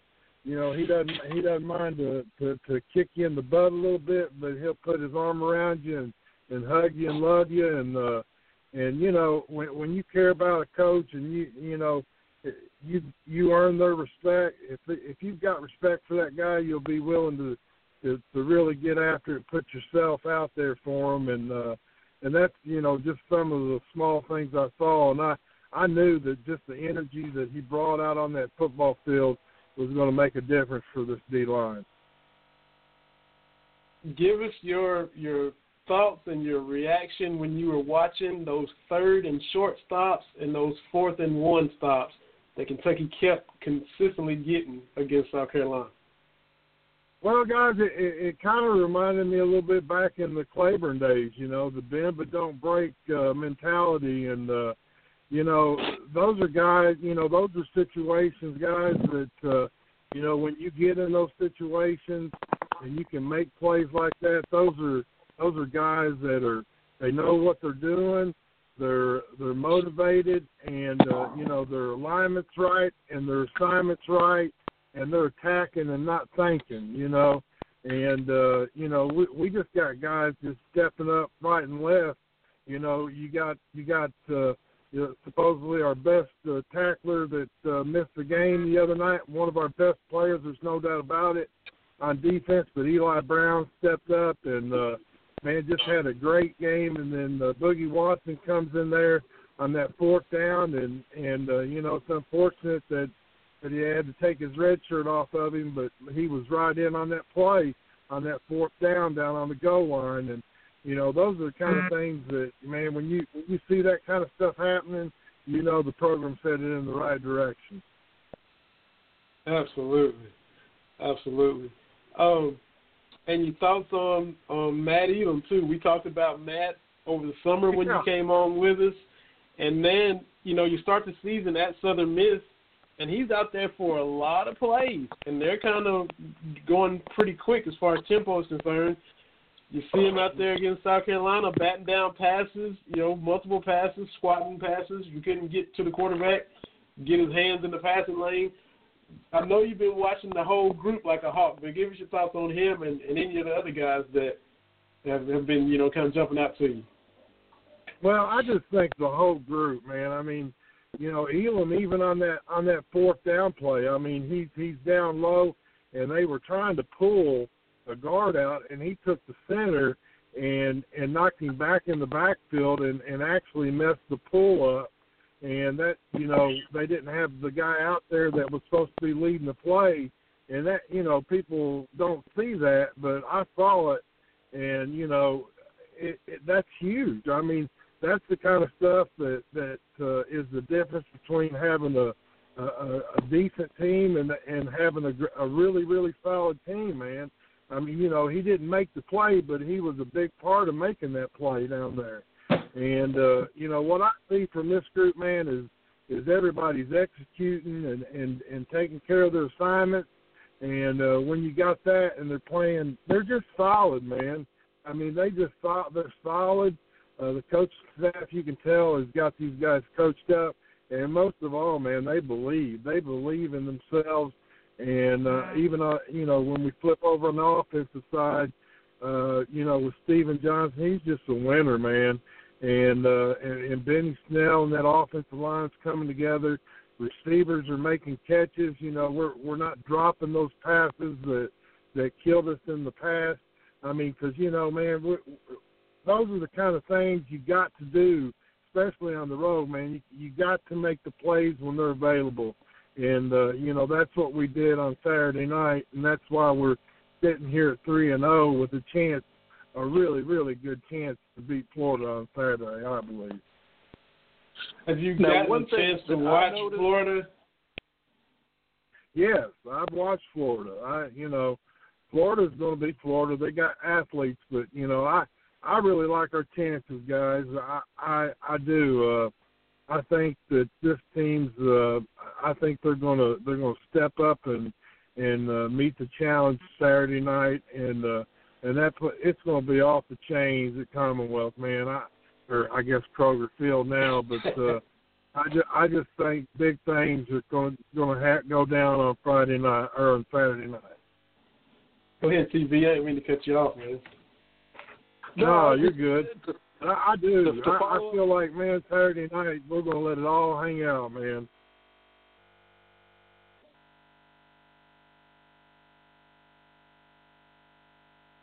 Are you there? Yeah, go ahead, TV. I'm I'm here. Can you hear me? I've been having some Yeah, phone issues. Yeah. Okay. The the one thing that I've noticed over the last you know season and a couple of games with the football team is we've all seen where we've been playing a game, something happens, a turnover, the other team gets something, whatnot, Yeah. and you get that shoulder slump. You get that shaking of the mm-hmm. head, and and you know everybody kind of seems down. That was the one thing that I had, particularly against South Carolina, that didn't happen. You know, the the first Wow. two plays kind of go as as bad as they can go, but they fought back, and and that is something that is. Yeah. I mean that that's that's exciting. You know, if you can if you can That's fight hard back to do, on man, especially on the road. Yeah, on the on the road against a team that you know they were hungry. I mean, it's a SEC road game. It's South Carolina under the lights, and they fought back, and that's that's a good thing. Oh, that's a big thing, man. You know, coach coach says it don't flinch. I I you know, I I that's you know one of the biggest things I gathered from that game the other night. You know, you get the the first play of the game, they come out and and throw a, a, a little slant there, and he goes all the way. And then our first two possessions, we have two turnovers, and we didn't bat an eye, man. That's what and that that's incredible. I mean, we we hunkered down and and got out of that situation, and then we went to work, man. And uh, and and that I think just that took the crowd out of the game. That just, I think South Carolina knew from that first quarter on they were in trouble. Kentucky controlled the game after that. You know, I mean, they controlled everything after those first couple Oh, of opening minutes. Absolutely. I mean, you look at the time of the possession of that game; it was it was something like thirty-eight to twenty-two, something like that. And uh, you know, I just, I mean, you know, I of course you get nervous a little bit during the game. You know, later on there, they get within seven, but you know what Kentucky do? They just drove the ball down the field. Stephen Johnson makes a huge play on a third down, runs it down to the ten. We kick a field goal, and hey, man, it's time to celebrate. Absolutely. Now, for you personally, when when you were playing, uh, talking a lot about the defensive line. When you look across the line of scrimmage in the trenches, did it matter to you what type of offensive lineman you were facing? Did you prefer the big, huge guys, or would you rather be a smaller, quicker guy? What did it matter as far as what type of lineman that you were going up against? It didn't really matter, man. I mean, you know, they are what they are. You know, with this conference, you're you're going against the best of the best, and uh, you know th- those quicker guys with good feet work were always tough. But uh, you know, I, I just think this team is is is, and what what I love about uh, what LeBlanc's brought in is that they just they look fundamentally sound. Uh, they they play hard they you know that that's that's the you know in the trenches man you know that's that's where it's won and lost and these guys are are attacking and uh you know they got they're they're there's no movement. They're not getting back into the linebackers. Those linebackers are free to make plays. And you know when you got that kind of action going on on the D line uh you good things are going to happen. Definitely definitely. Do you go to to every home game, Joey? Because Terry and I get to get to cover games from time to time for Cameron Mills Radio. Um, are you going to be at every home game? Because if you are, I definitely got to look you up when I get up there to some games well, this year. I, I do as much as I can, man. I've got a I, my older son plays at Centre College, so you know uh, sometimes I get some conflict there in in the uh, in in the games, but uh, I'm at, at all I can. That's for sure. There's no doubt about it. Okay, so I, we'll definitely be at some. I'll shoot you a text or something that Friday or something. See if you're gonna be there. Yeah, it looks like I'm gonna get to go to a couple of them this year. Absolutely. Anytime y'all want to get together up at a game, you holler at me on Friday, and I'll let you know if I'm going to be there. Okay. Um, my dad is listening too, and of course, you know we're we're from just down the road from Paintsville. We're from, from Harlan County. My dad's listening in Lynch. I told him you were going to be yeah. on, and uh he was telling me, you know, when we all knew already, but what a, what an athlete you were, how bad you were back in high school. He remembers you from Paintsville. I didn't get to ask yeah. you when we had you on a, a couple of months ago, but tell us, just give us a little quick scouting report of Joey Couch, the basketball player. What was your game like? well, my dad was a, was really a good basketball player, man. My dad played for probably one of the most famous teams in Kentucky. Played for Carr Creek, you know, when they won it in 1956, and then uh, then he won it. Uh, he won a national championship at UK in 1958. So uh, and then I had an uncle that was on that 56 team that went to UC and uh, played with Big O, and they they won the national championship two times while he was there. So, you know, I, I come from a basketball family, and then my brother was an All American. He he ended up playing at West Point for Coach K, and uh, I was the first guy. I was I was kind of like the uh, the uh the black sheep of the family. I I was the first one to play football in college, so you know. But I love to hoop it up, man. There's no doubt about it. I played with uh, John Pelphrey, and we you know we played for a real small school here at Paintsville, but we had four D1 kids on that kid on that school. We on that team there my senior year. We were ranked number one just about all year. And uh, we had a guy named uh, Mike Minnick who went to Vanderbilt and played high school and then Keith Adkins went to Notre Dame and played basketball, and of course John went to UK and played basketball, and myself I went to UK and played football. Hey man, like I said, Paintsville, Paintsville was doing it now. Y'all had some talent coming out of there for sure.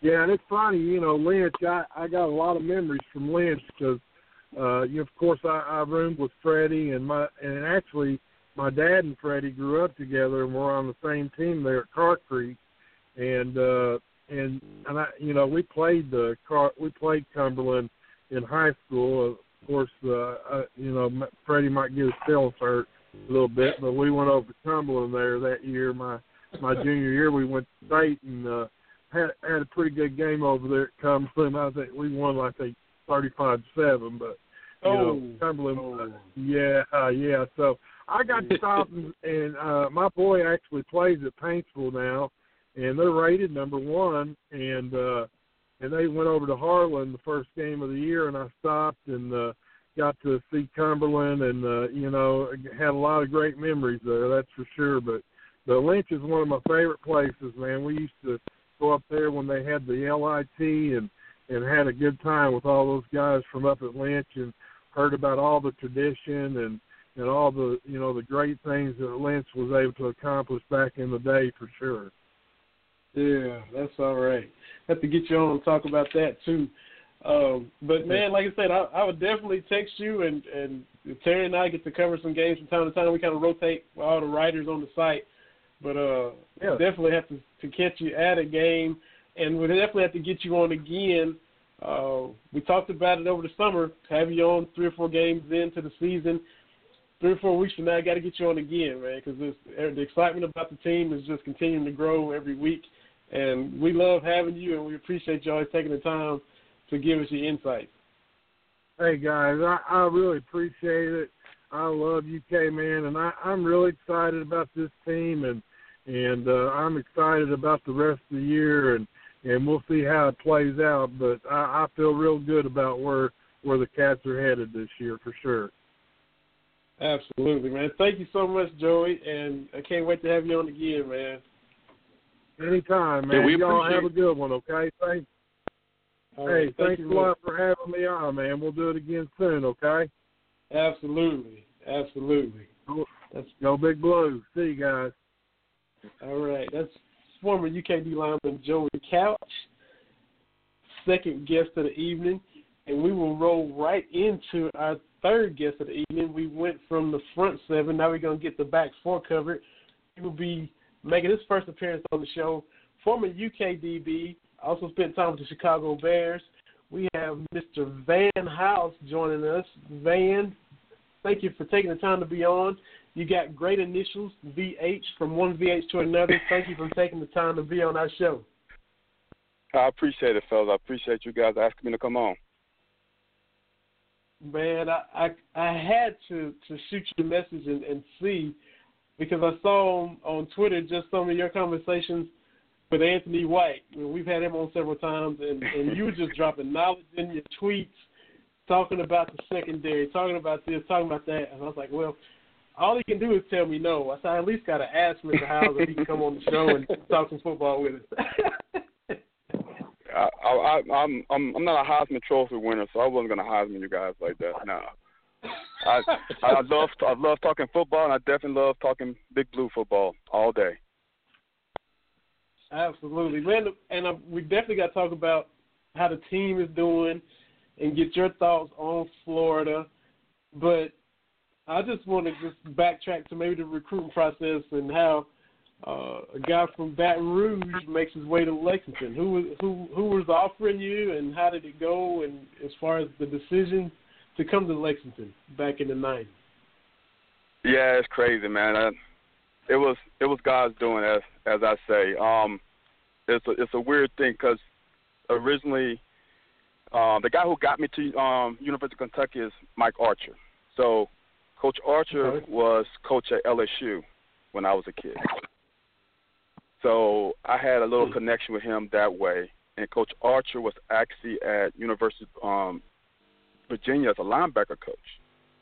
Now my high school coach knew him, and that was our connection.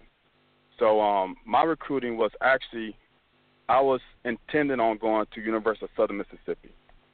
Um, I'm, I'm a mama's boy, so to speak, so I wanted to be close to home, but far enough where my mom couldn't come visit me every day, you know. So it was a couple hours away, so it was, it was just a little distance. So um, the thing that happened is I went to Southern Miss um, with intentions on probably committing, and I found out that they didn't have a mechanical engineering uh, field. Mm. So Mm.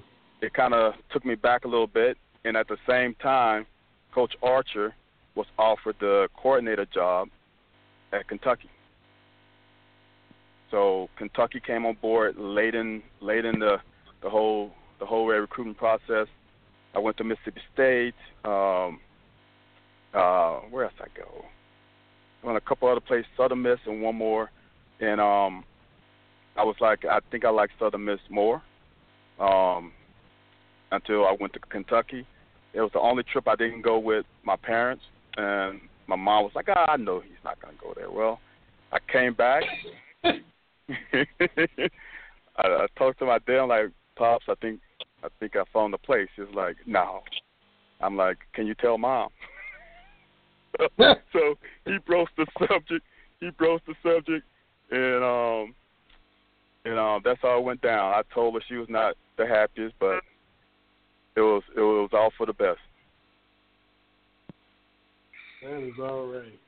So, like you said, this that relationship you had with Coach Archer, you just followed him on to Kentucky, kind of like John Wall and DeMarcus Cousins followed Cal from Memphis to Kentucky. So similar kind of right situation.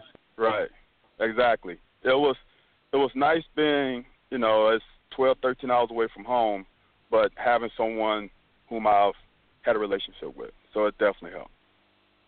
Definitely helped. That was that was my that was my next question. I was sitting here googling the distance from Baton Rouge to Lexington, and that was you know you originally planned on going two hours away. So did you adjust quickly, or were you a little bit little bit homesick, or did you were you were you cool once you got to Lexington? No, I've I've um I ran summer track for since the age of eight until I think sixteen. So I was traveling all the time. Travel didn't bother me. Um, my my personality is is pretty easygoing, so I pretty much get along with everyone. Um, I was a quarterback in high school, so I had that ability to to uh, draw people. So um, no, being away from home wasn't a problem at all. Not at all. And plus, plus Lexington, I'm, I'm, it reminds me of Baton Rouge. Okay, so that was my next question. I've never been. What What is it like? I know it's not far from New Orleans, but New Orleans is a huge city. But what's What's Baton Rouge like? Because I've I've never been down there. It, yes, I would say it's very similar to Lexington. Um, well, Le- yeah, even now, it's it's not a really there's no real downtown. Like Lexington really doesn't have a, a downtown like you think of big cities. Um, mm-hmm. Everybody there's there's that family feel to it. Um, so those were the two things. The, the biggest difference was obviously the the weather. that that that that took a little getting used to. Right, right. Did you get to play at LSU in your time at Kentucky? I should have looked the schedule up from when you were playing. Did you get to play in I front of the home twice. folks at Baton Rouge? Okay. Played them twice, and we beat them both times at home, and we lost to them both times on the road. But but I actually got the weird thing. I got my first college interception in Tiger Stadium. And I mean, you know, that's the that's the place as a kid. You, I mean, your your home city, your home state school, the school for Louisiana. So I mean, what what's your emotions just being in the opposite locker room, dressing out in the opposite locker room, and then getting a pick against those Tigers? What is what is that all like, man? Just take us through all that. Well, first, uh, the biggest thing, uh, two things. Like I only lived, I lived like 12 minutes away from the stadium. When they had that, there's this story of there was an earthquake when I can't remember his name through the touchdown pass to fullback. We actually felt that. Um, but growing up as a kid, I was actually a Southern University fan. My my dad okay. was actually uh, walk on there. He played a year, so I was more of a Jaguar fan than an LSU fan. The greatest thing about the interception was that I knew quite a few players on the LSU team um, from mm-hmm. playing Pee Wee football and all that stuff. So that was a nice feeling to to show them as a reason why I left. Um, so it was, you know, it was good playing in front of family because um, that was a great thing about playing in, in the SEC is that there were games that are close to home, even though Kentucky is so far away. Um, there, the the other schools are are within driving range, that so everyone can see. Yeah, that is all right. The first tweet I saw from you, Van, that that caught my eye. Um, and everybody can follow Van on Twitter at vstyles17. I think the first one I saw is where I think it might have been after Southern Miss. You noticed that Westry had maybe slipped a little bit, and you were you were kind of tweeting in detail about that. What was it that you saw, and has have things maybe gotten corrected, or has he kind of turned it around for you? Where are you at right now as far as what you're seeing from him and the rest of the guys in the secondary? That's that's a tough one. I mean, playing corner is is a rough position. People don't understand how difficult it is. Um, it's kind of like basketball for me. It's it's confidence. It's that it's the ability to to read your keys and to make plays without second guessing yourself. The the biggest play that comes to mind right off top of the bat is the um there's two. The the two plays that Southern Miss. The one play where it was the jump ball. Now I was on the sideline too and I saw it all coming. And when the quarterback started scrambling and threw it up, Westry hesitated. His his freshman year, he would have made that pick because I don't think he was thinking as much. Um, that that one was a big one, and the other one was the touchdown route. To me, is that as a as a corner, like I've said, when you get to this level, it's not all about athletic ability because everybody has great ability to get a scholarship to go to college. So you can scratch that out. To get to the next level, which I'm thinking he's getting there, but I don't know what the holdup is, is that you have to know the game, the the knowledge of what you see and reacting to it. They they had triples to the to the opposite side with with the back that was kind of like an H back for me. He was right on the tackle almost. Usually they motion him back to the backfield, but this time they didn't. When that happens, you have to rotate. Your strong side linebacker has to go out, technically between three and that H back, and the linebacker has to shade over there, which which leaves an obvious obvious opening in the middle. I was sitting next mm-hmm. to the guy. I said they're going to run a crossing route. The next level for Chris would have been to realize that and been aware that that's what they're going to attack me at. And he played outside technique, which is what you were taught to do. But when you saw that formation, that's the only route that they can run.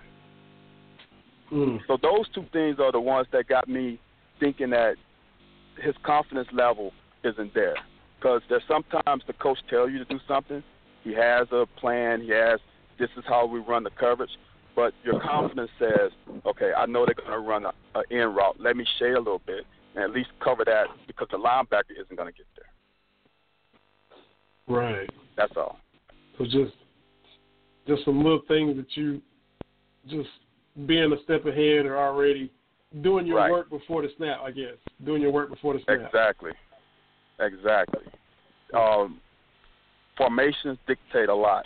I'm sure Coach Stoops is, is giving them tendencies and what they normally do on third down or whatever. I'm sure they, they have flooded those guys with their information. Now it's time to translate that onto Saturdays. That makes a lot of sense. Speaking of, uh, well, as a as a whole, you know, the, the first three games, your, your thoughts, you know, three and zero. This time last year, they were one and two. And of course, they you know turned it around. But three and zero going into Florida week, trying to snap that thirty game losing streak. So, your thoughts on everything thus far, and and the way the matchups play out this coming Saturday. Um, I we we got three W's. There's I can never complain about three W's. Um, the the Southern Miss game. I was actually at the Southern Miss game. Um, I thought I thought it was a good game. I, I think we underestimate how good Southern Miss defense really is. I mean that that front four is is a pretty good group of guys. Plus plus their scheme, they they they do a lot of stunning. Um, I, I think we we actually handled that pretty well. Um, I think the EKU game was one of those trap games um, with South Carolina on the road being the next game. I'm not saying as a player you look ahead, but I'm not sure how focused they were on that game. So to come away with a W is still big. And the South Carolina game, I think I tweeted for for us to get automatic first of game, seven points, well six points, then to have things go awry on offense and to not have anybody hang their head shows the maturity and the leadership of our team. I mean, I played on games. I played on a team back in the day. If that happened to us, it would have been eighty some zero. so for for those guys to continue to fight, it says a lot. It says a lot. It says a lot about Coach Stoops. It says a lot about those seniors. It says a lot about the the underclassmen who are who are captains. It's it's more than just the X's and O's. Um, it's it's the the distance between the ears that that, that actually make a team. And um and those guys stuck together. They hung together, and they pretty much domin- dominated the the game after those first three offensive possessions. And you mentioned the rough start, and we're talking with former UKDB Van Hiles. You mentioned the rough start, the the big play to Deebo Samuel against South Carolina.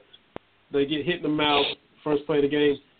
How how hard is that for Derrick Baity, who you know that's that's who was checking him, to have that happen and then turn around and have the game he had?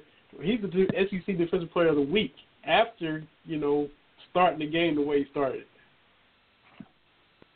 As as a corner, that has to be your mentality because you are going to get beat more than you're going to win. That's just how the rules are, how the offenses are. As a corner, you have to have that sharp term memory. Um, you can't worry about the, the play is over. And actually, that play, I know Derrick Baity took took the heat for it, but that really wasn't his fault. So it that also kind of brings it off of you a little bit too, knowing that okay, I did what I was supposed to do.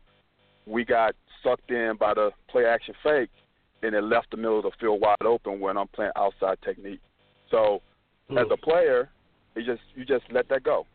And we have so many more plays left that that one play isn't going to really decide the total outcome of the game if we buckle down and, and, and play the way we are supposed to play. Is it is it harder for taller corners like the ones we have, or is it you know if you're all about your hips and and you're able to stay low and, and do your technique right, or is it is it more difficult for them having that extra length, or does that not play a role at all? I I'm not six three.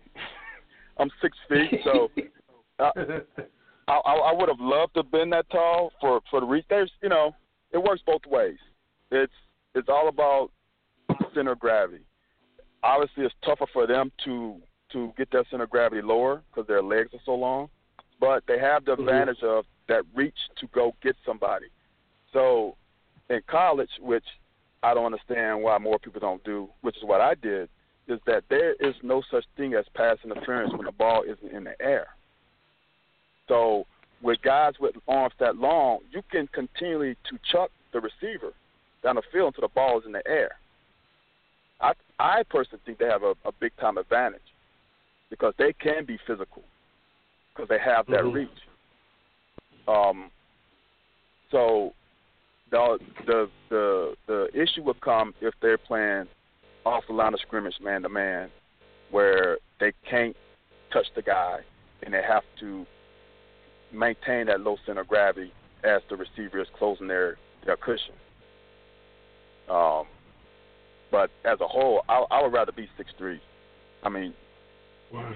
Richard Sherman is is around that that height, and yeah. and he's showing how much of advantage that is. Very true. Man, Terry, jump in. You know, I get I get long winded sometimes, and I'll I kind of ramble. no, bit. I'm I, this, this this is uh, this is knowledge right here. Uh, you know, so I'm I'm enjoying that and and and and picking up little tidbits on some some good cornerback play. You know, I'm I'm all about that. But, but looking forward to Florida, are you feeling man that we going to get to four and zero? I'm a little bit leery because a lot of the national folks are kind of getting on board, but uh, I, I'm I'm feeling good, but I'm I'm kind of cautious about it as well. Hey, it's if, if we cannot if we don't turn the ball over and put our Mhm. defense in in short field situations, Florida offense is not very good right now. Our defense is is, is pretty stout. If if we can play the field position, play the time of possession like we've done all year, don't worry about winning pretty. Just maintain.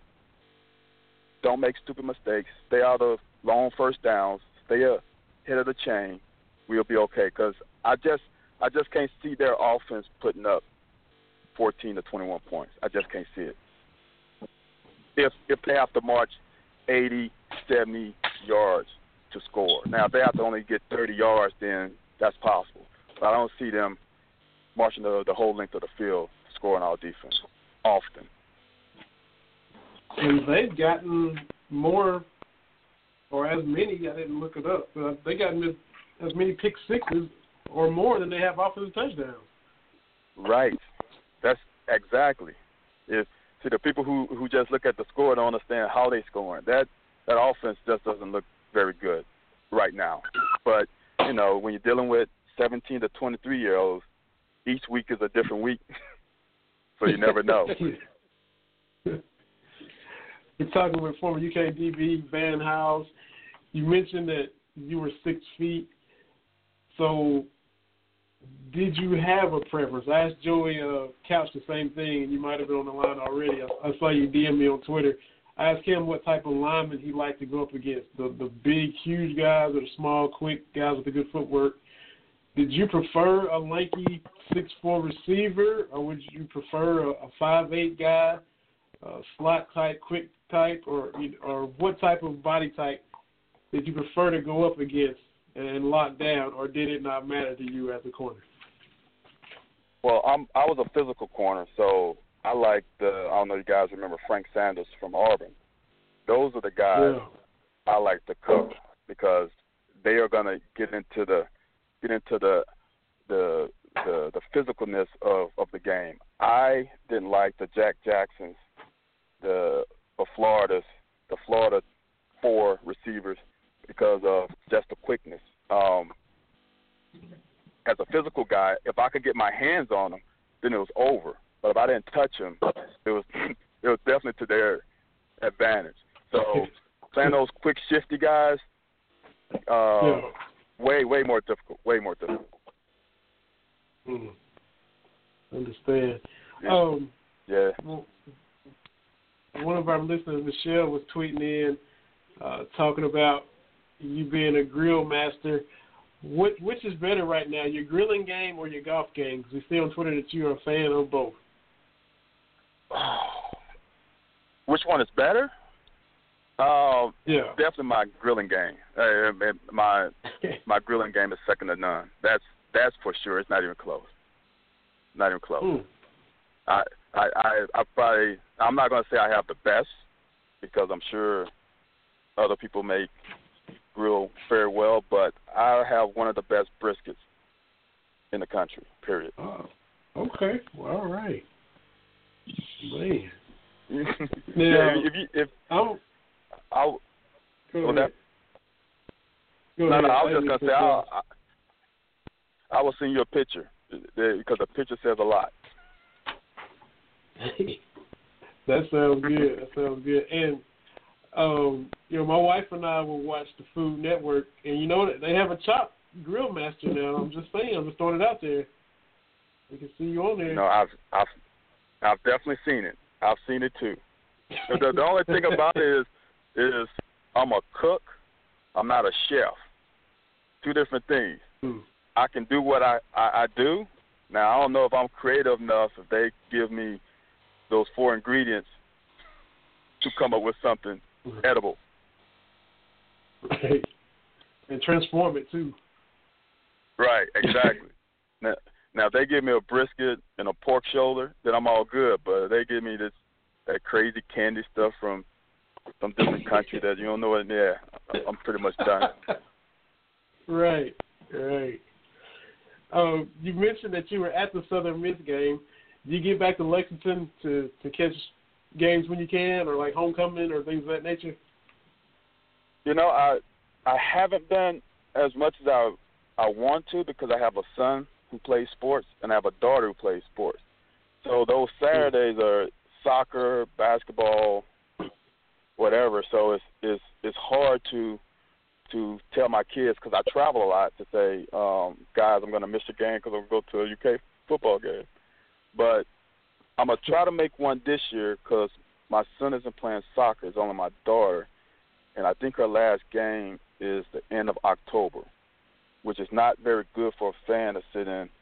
And I mean, come I was gonna say Commonwealth and Kroger Field in November when it's 40 Mhm. degrees, but but I might try to make one in November. I'm gonna try my hardest. Sounds good. But but I don't think I've Sounds I, good. I've been back. I don't think I've been to a game in Lexington in about two years. I think.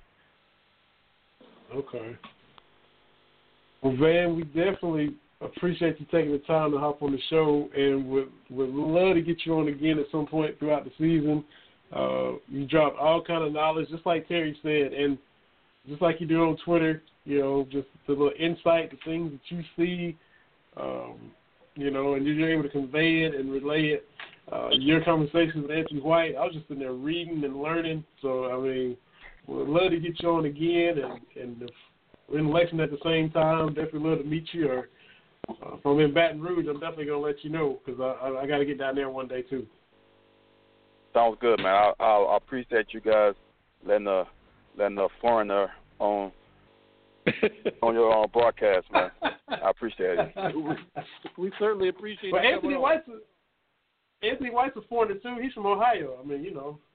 What he, Oh yeah, yeah, foreigner, that's too. true. But but but he he he really doesn't count. yeah, we we you know we we let everybody on, and um, you know even some you know fans of other schools, guests from other schools, media people from other schools. We, we kind of we're all right with it. So you know Okay. we let we let them Well- all through. We let everybody come through.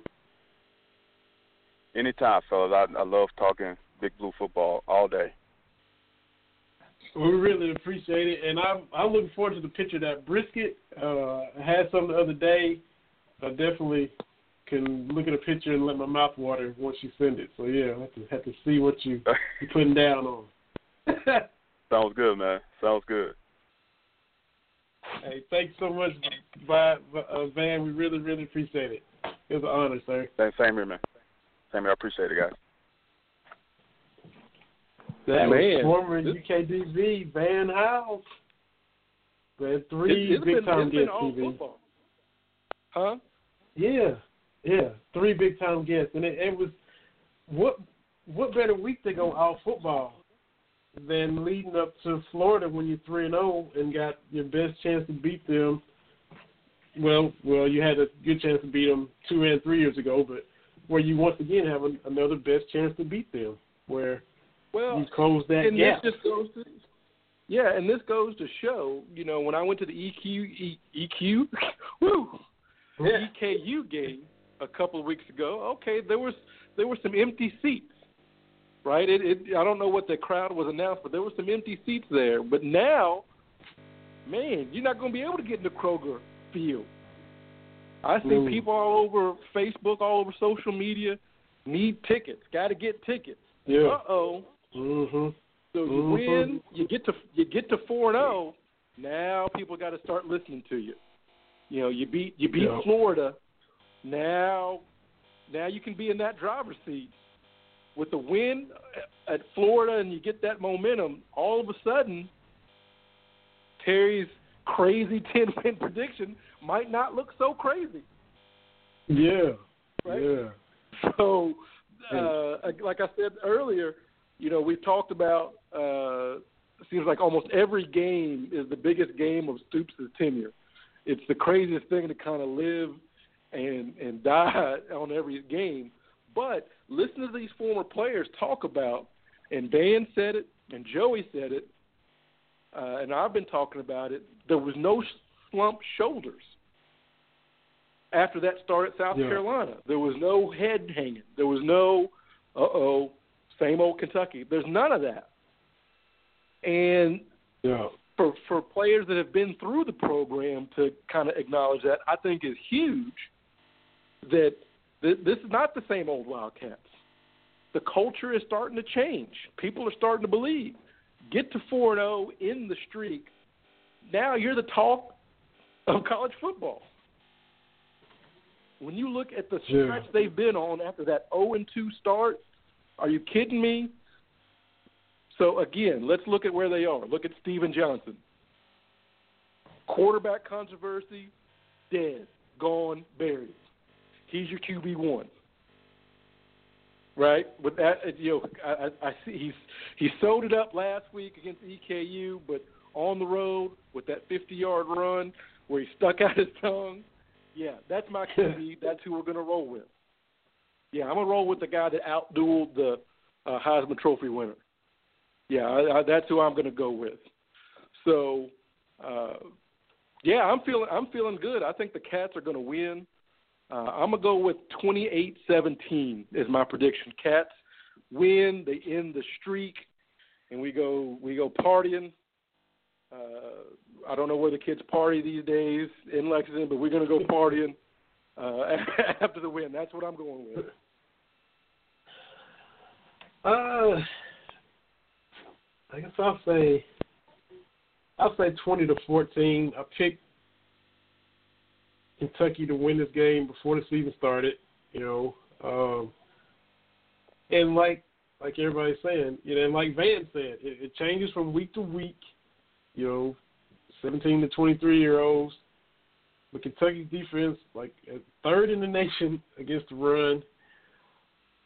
Florida, I mean, it, it took a last second bomb to beat Tennessee. Uh, offensively, Jim McElwain's an offensive guy. I mean, he was Nick Saban's offensive coordinator at Alabama before he went to Colorado State. But ever since he's been there, Florida's offense just has not clicked. I mean, and you know they, and it's not like they haven't tried to fix it and tried to address it, but it still just isn't, you know, going up and down the field and putting up a lot of points. Uh, I mean, you don't have to be spurring the fun and gun, but you're an offensive guy. You would expect it to maybe have a little bit better production than what we've seen. And Kentucky defensively has been able to show the ability to clamp teams down, to to not just let teams run all over them. Uh, the defensive line, which we thought would be a question mark, is, is playing great. You know, Coach LeBlanc is, and rightfully so, receiving a lot of praise from former players. Like Joey, like I said, Joey, last time he was on, talked about how much he liked him. Talked with George Massey. First words out of his mouth, how much he liked LeBlanc, Derrick LeBlanc. So, looks like Kentucky has the ability to make Florida work and have to drive and make long drives without making mistakes to score. So if Kentucky doesn't, you know, turn the ball over, pick sixes, fumbles, because that's how Florida scores. They scored 17 points against Michigan, and two of those were pick sixes. They got 14 off the defense and a field goal. Got a pick six against Tennessee. You know, Tennessee was deep in their own territory. Pass was tipped. Got a pick six. Um, so they scored 26 points, but you know, defense again playing a role. And honestly, Tennessee isn't what they once were, but they should have beaten Florida the last four years. You had the last play Saturday, Florida wins. Uh, Tennessee won in Knoxville last year, but down in the swamp again in 2015.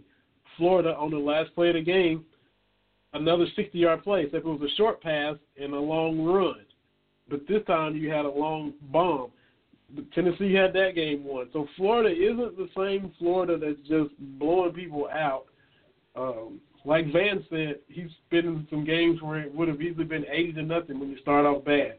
We've seen Florida beat Kentucky 73 to 7, 65 to 3. We've seen it get really ugly. Uh, but it, unless Kentucky really helps Florida, it doesn't seem like that should be the case this time. Yeah, and I'm feeling I'm feeling very confident uh, heading into it, uh, heading into this game. I, I know Uh, as some of my friends have said, well, we've kind of seen this before a little bit. Maybe, but I'm feeling a little bit different. It, it, it's got a different feel than uh, than it's had uh, in previous getting ready for Florida, because each one of these games, these three games we've had so far, the Cats have showed a little something different. Uh, where Yeah. things could have gone south and they couldn't go south. And I know we're over, Mhm. and as you like to tell folks, they can uh, catch the uh, what, what's the details? I, I I don't know all the details, but they can catch us on iTunes. They can catch us since we're over a little bit. Yeah. But, but real quick, Yeah, let me just iTunes. touch on Uh, yeah. Stitcher. I, I just googled Cat Talk Wednesday. I just googled Cat Talk Wednesday and it popped up Stitcher. S T I T C H E R. It's got an app. All our podcasts there. I didn't even know how we got there, but I started tweeting it out. That's just another way people can access the show. So Stitcher, iTunes, rate it on iTunes. Give a review. You know, put however many stars you want to put. Hopefully five. Uh, do all of that good stuff, and we definitely appreciate it. Right, but but real quick, I'm gonna, and I want folks to check it out. Uh, you got on the Google machine there, but uh, let me just say, and I've tried to be a better person, but real quick, uh, since it's been all about football, college football game day, college game day was here in my hometown on Saturday, and the defending national champions Clemson Tigers came to town for an ACC primetime matchup with the Louisville Cardinals. We didn't really cover. We didn't get to cover this last week because it was kind of crazy. I was only on for a little bit, but I was going to go with my prediction that Clemson was going to win big. I just felt that that was going to be the case, and just the craziness of it. Lamar Jackson is a phenomenal talent, but I'll say most Louisville fans don't deserve don't deserve him. I'm not under, and here's the, the what really drove me crazy in the lead up to this game was this notion that okay, Lamar won the Heisman, and you know, it's kind of the consolation prize. Clemson got the national championship. Well, no, no. Heisman, it's great, it's wonderful, I get it. But how many players would trade that for a national championship? That's why you play as a team to win the national championship. I never, I didn't understand the narrative that uh, somehow uh, Heisman over national title. I mean, they're both great, but I, I, I think 99 folks out of 100 would say the national championship. At least in my estimation, that could be I could be way off, but I just saw a lot of that, which I thought was kind of kind of weird. I'm like, Deshaun Watson is okay. He's he's, he's, he's fine. I mean, it, it is it is what it is. Uh, I know some probably some Clemson fans are kind of upset about maybe upset about it a little bit, but they're okay because they got the national championship DVD. So uh, I think I think the cards are kind of uh, and the card fans are kind of understanding it's a little bit tougher to uh, to really grind out some of these games. And they've had some, you know, beating Florida State like they did last year. They've had some great runs. Don't don't misunderstand what I'm saying. But if you want to really get a seat at the big boys table, you've got to be consistent year in year out. Uh, you know, a lot of they they talk about with us with Florida not being Florida, Tennessee not being Tennessee, and Georgia being wildly inconsistent. Well, okay, you know we haven't made progress in the SEC. Well, you know Miami's not Miami. Florida State has a down year, and you haven't been to an ACC championship yet since you've been in the ACC. So it's not as easy as you think. You know, it's one Yeah. thing to be in the Big East and and and you know have a tough game at Morgantown, a tough game, as bizarre as it sounds, with Rutgers. But when you're in a conference like the ACC, like the SEC, okay, you can you got your Vanderbilts and your Wake Forest, but there's a lot of tough games you have to play. You have to play national championship caliber teams, and it's not as easy. It's not as easy as you think. So uh, that's my takeaway of the the game day game uh, here in Louisville. Yeah, yeah, and I've I've mentioned that while you were out, just because last year at this time, you know, Louisville played two games, like Charlotte and Syracuse, and Lamar Jackson put up huge numbers. Okay, okay, yeah, whatever. We'll see what you do against Florida State, and then we saw what happened against Florida State, and that kind of catapulted their season and put them on the map for the rest of the year. And we know Kentucky started slow and built up steam and got stronger as the year went on, and Louisville kind of faded as the year went on. So I was curious to see what would happen against Clemson because the, you know third game of the year again, another ACC power, defending champs, and it didn't go as well this time around as it did for them last year when they blew out Florida State. So uh, I was curious to see how it went, and it was a, a night and day difference from one year to the next for them in Game Three. Yeah, and, and what's strange, and someone pointed this out, that since Petrino has come back, Kentucky has more top 25 wins than Louisville does. It's five to four.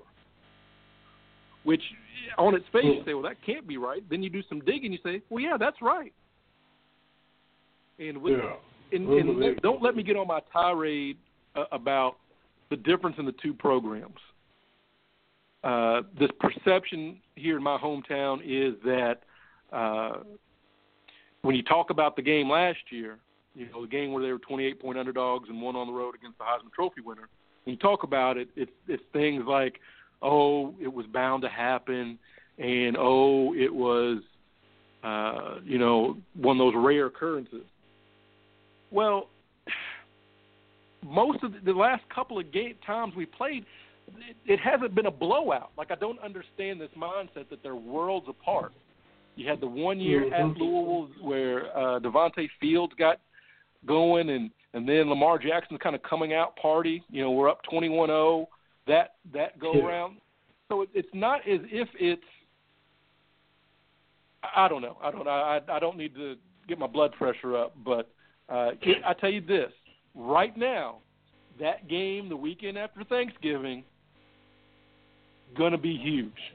Gonna be huge. If you've got Louisville that's playing pretty good, and we go in with with eight wins or so, that Yep. that becomes must see TV even for casual football fans. For sure. For sure. So we will just continue the excitement this week. I mean, the excitement for the entire season. You know, we're already looking ahead to, you know, upcoming SEC games. Um, and now we're looking ahead even to next year because the schedule just came out. And, you know, you see uh, the trip to Texas A&M, first time you get to play them in the conference. Uh, 2019, that means they'll come to Lexington. Uh, will Kevin Sumlin be there when Kentucky goes to College Station? Uh, so, you know, at Louisville next year, at Tennessee next year, at Florida next year, Georgia at home, you know, it rotates around, but, you know, I already got to get to see what it looks like for next year as we look ahead and see the excitement build for this year and this weekend. Oh, absolutely, absolutely. So I know I kind of took us over, but a few things I just wanted to cover this week.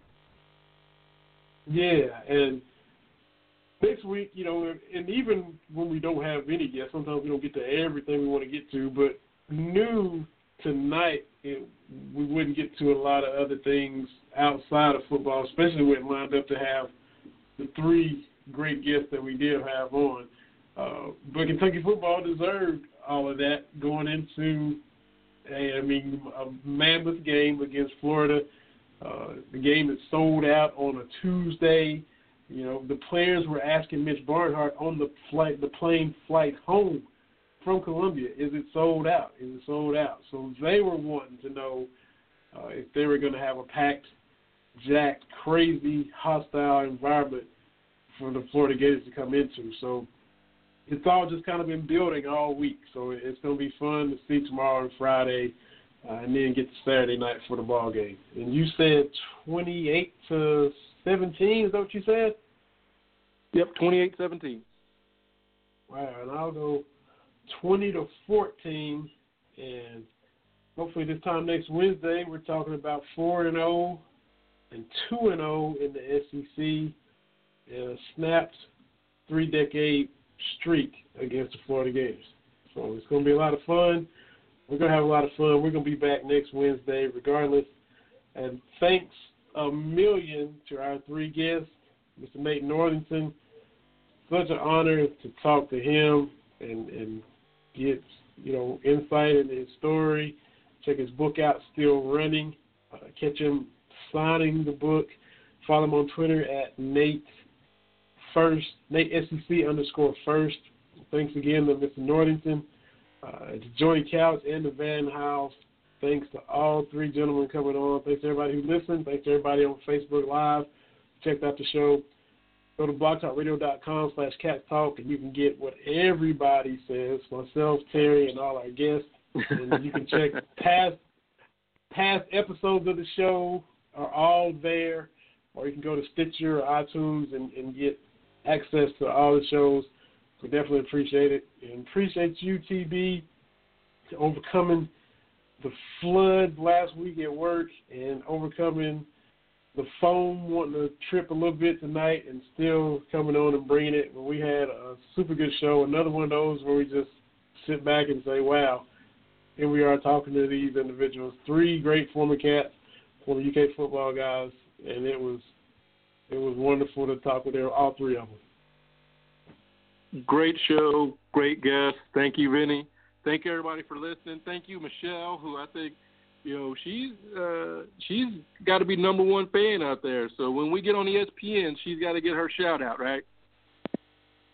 Absolutely, absolutely. Michelle Morton, number one with a bullet. Uh, didn't get to ask her, didn't get to ask Mr. Northington what his secret was to stand so young. That was one of the questions that she had as well. But she did uh, tweet in some some grilling tweets for Van Hiles uh, and listens every week. And she goes and catches when we go over on the podcast as well, and listens on the podcast when she's away or traveling or and everything. So we definitely thank Michelle Morton and everybody else that listened. For my man Terry Three Stacks Brown, this is Vinny Hardy. Thanks for listening to episode 150 of Cat Talk Wednesday. Looking forward to doing it again next week. Enjoy the games. Enjoy this weekend. We see y'all next Wednesday. Thanks again, y'all.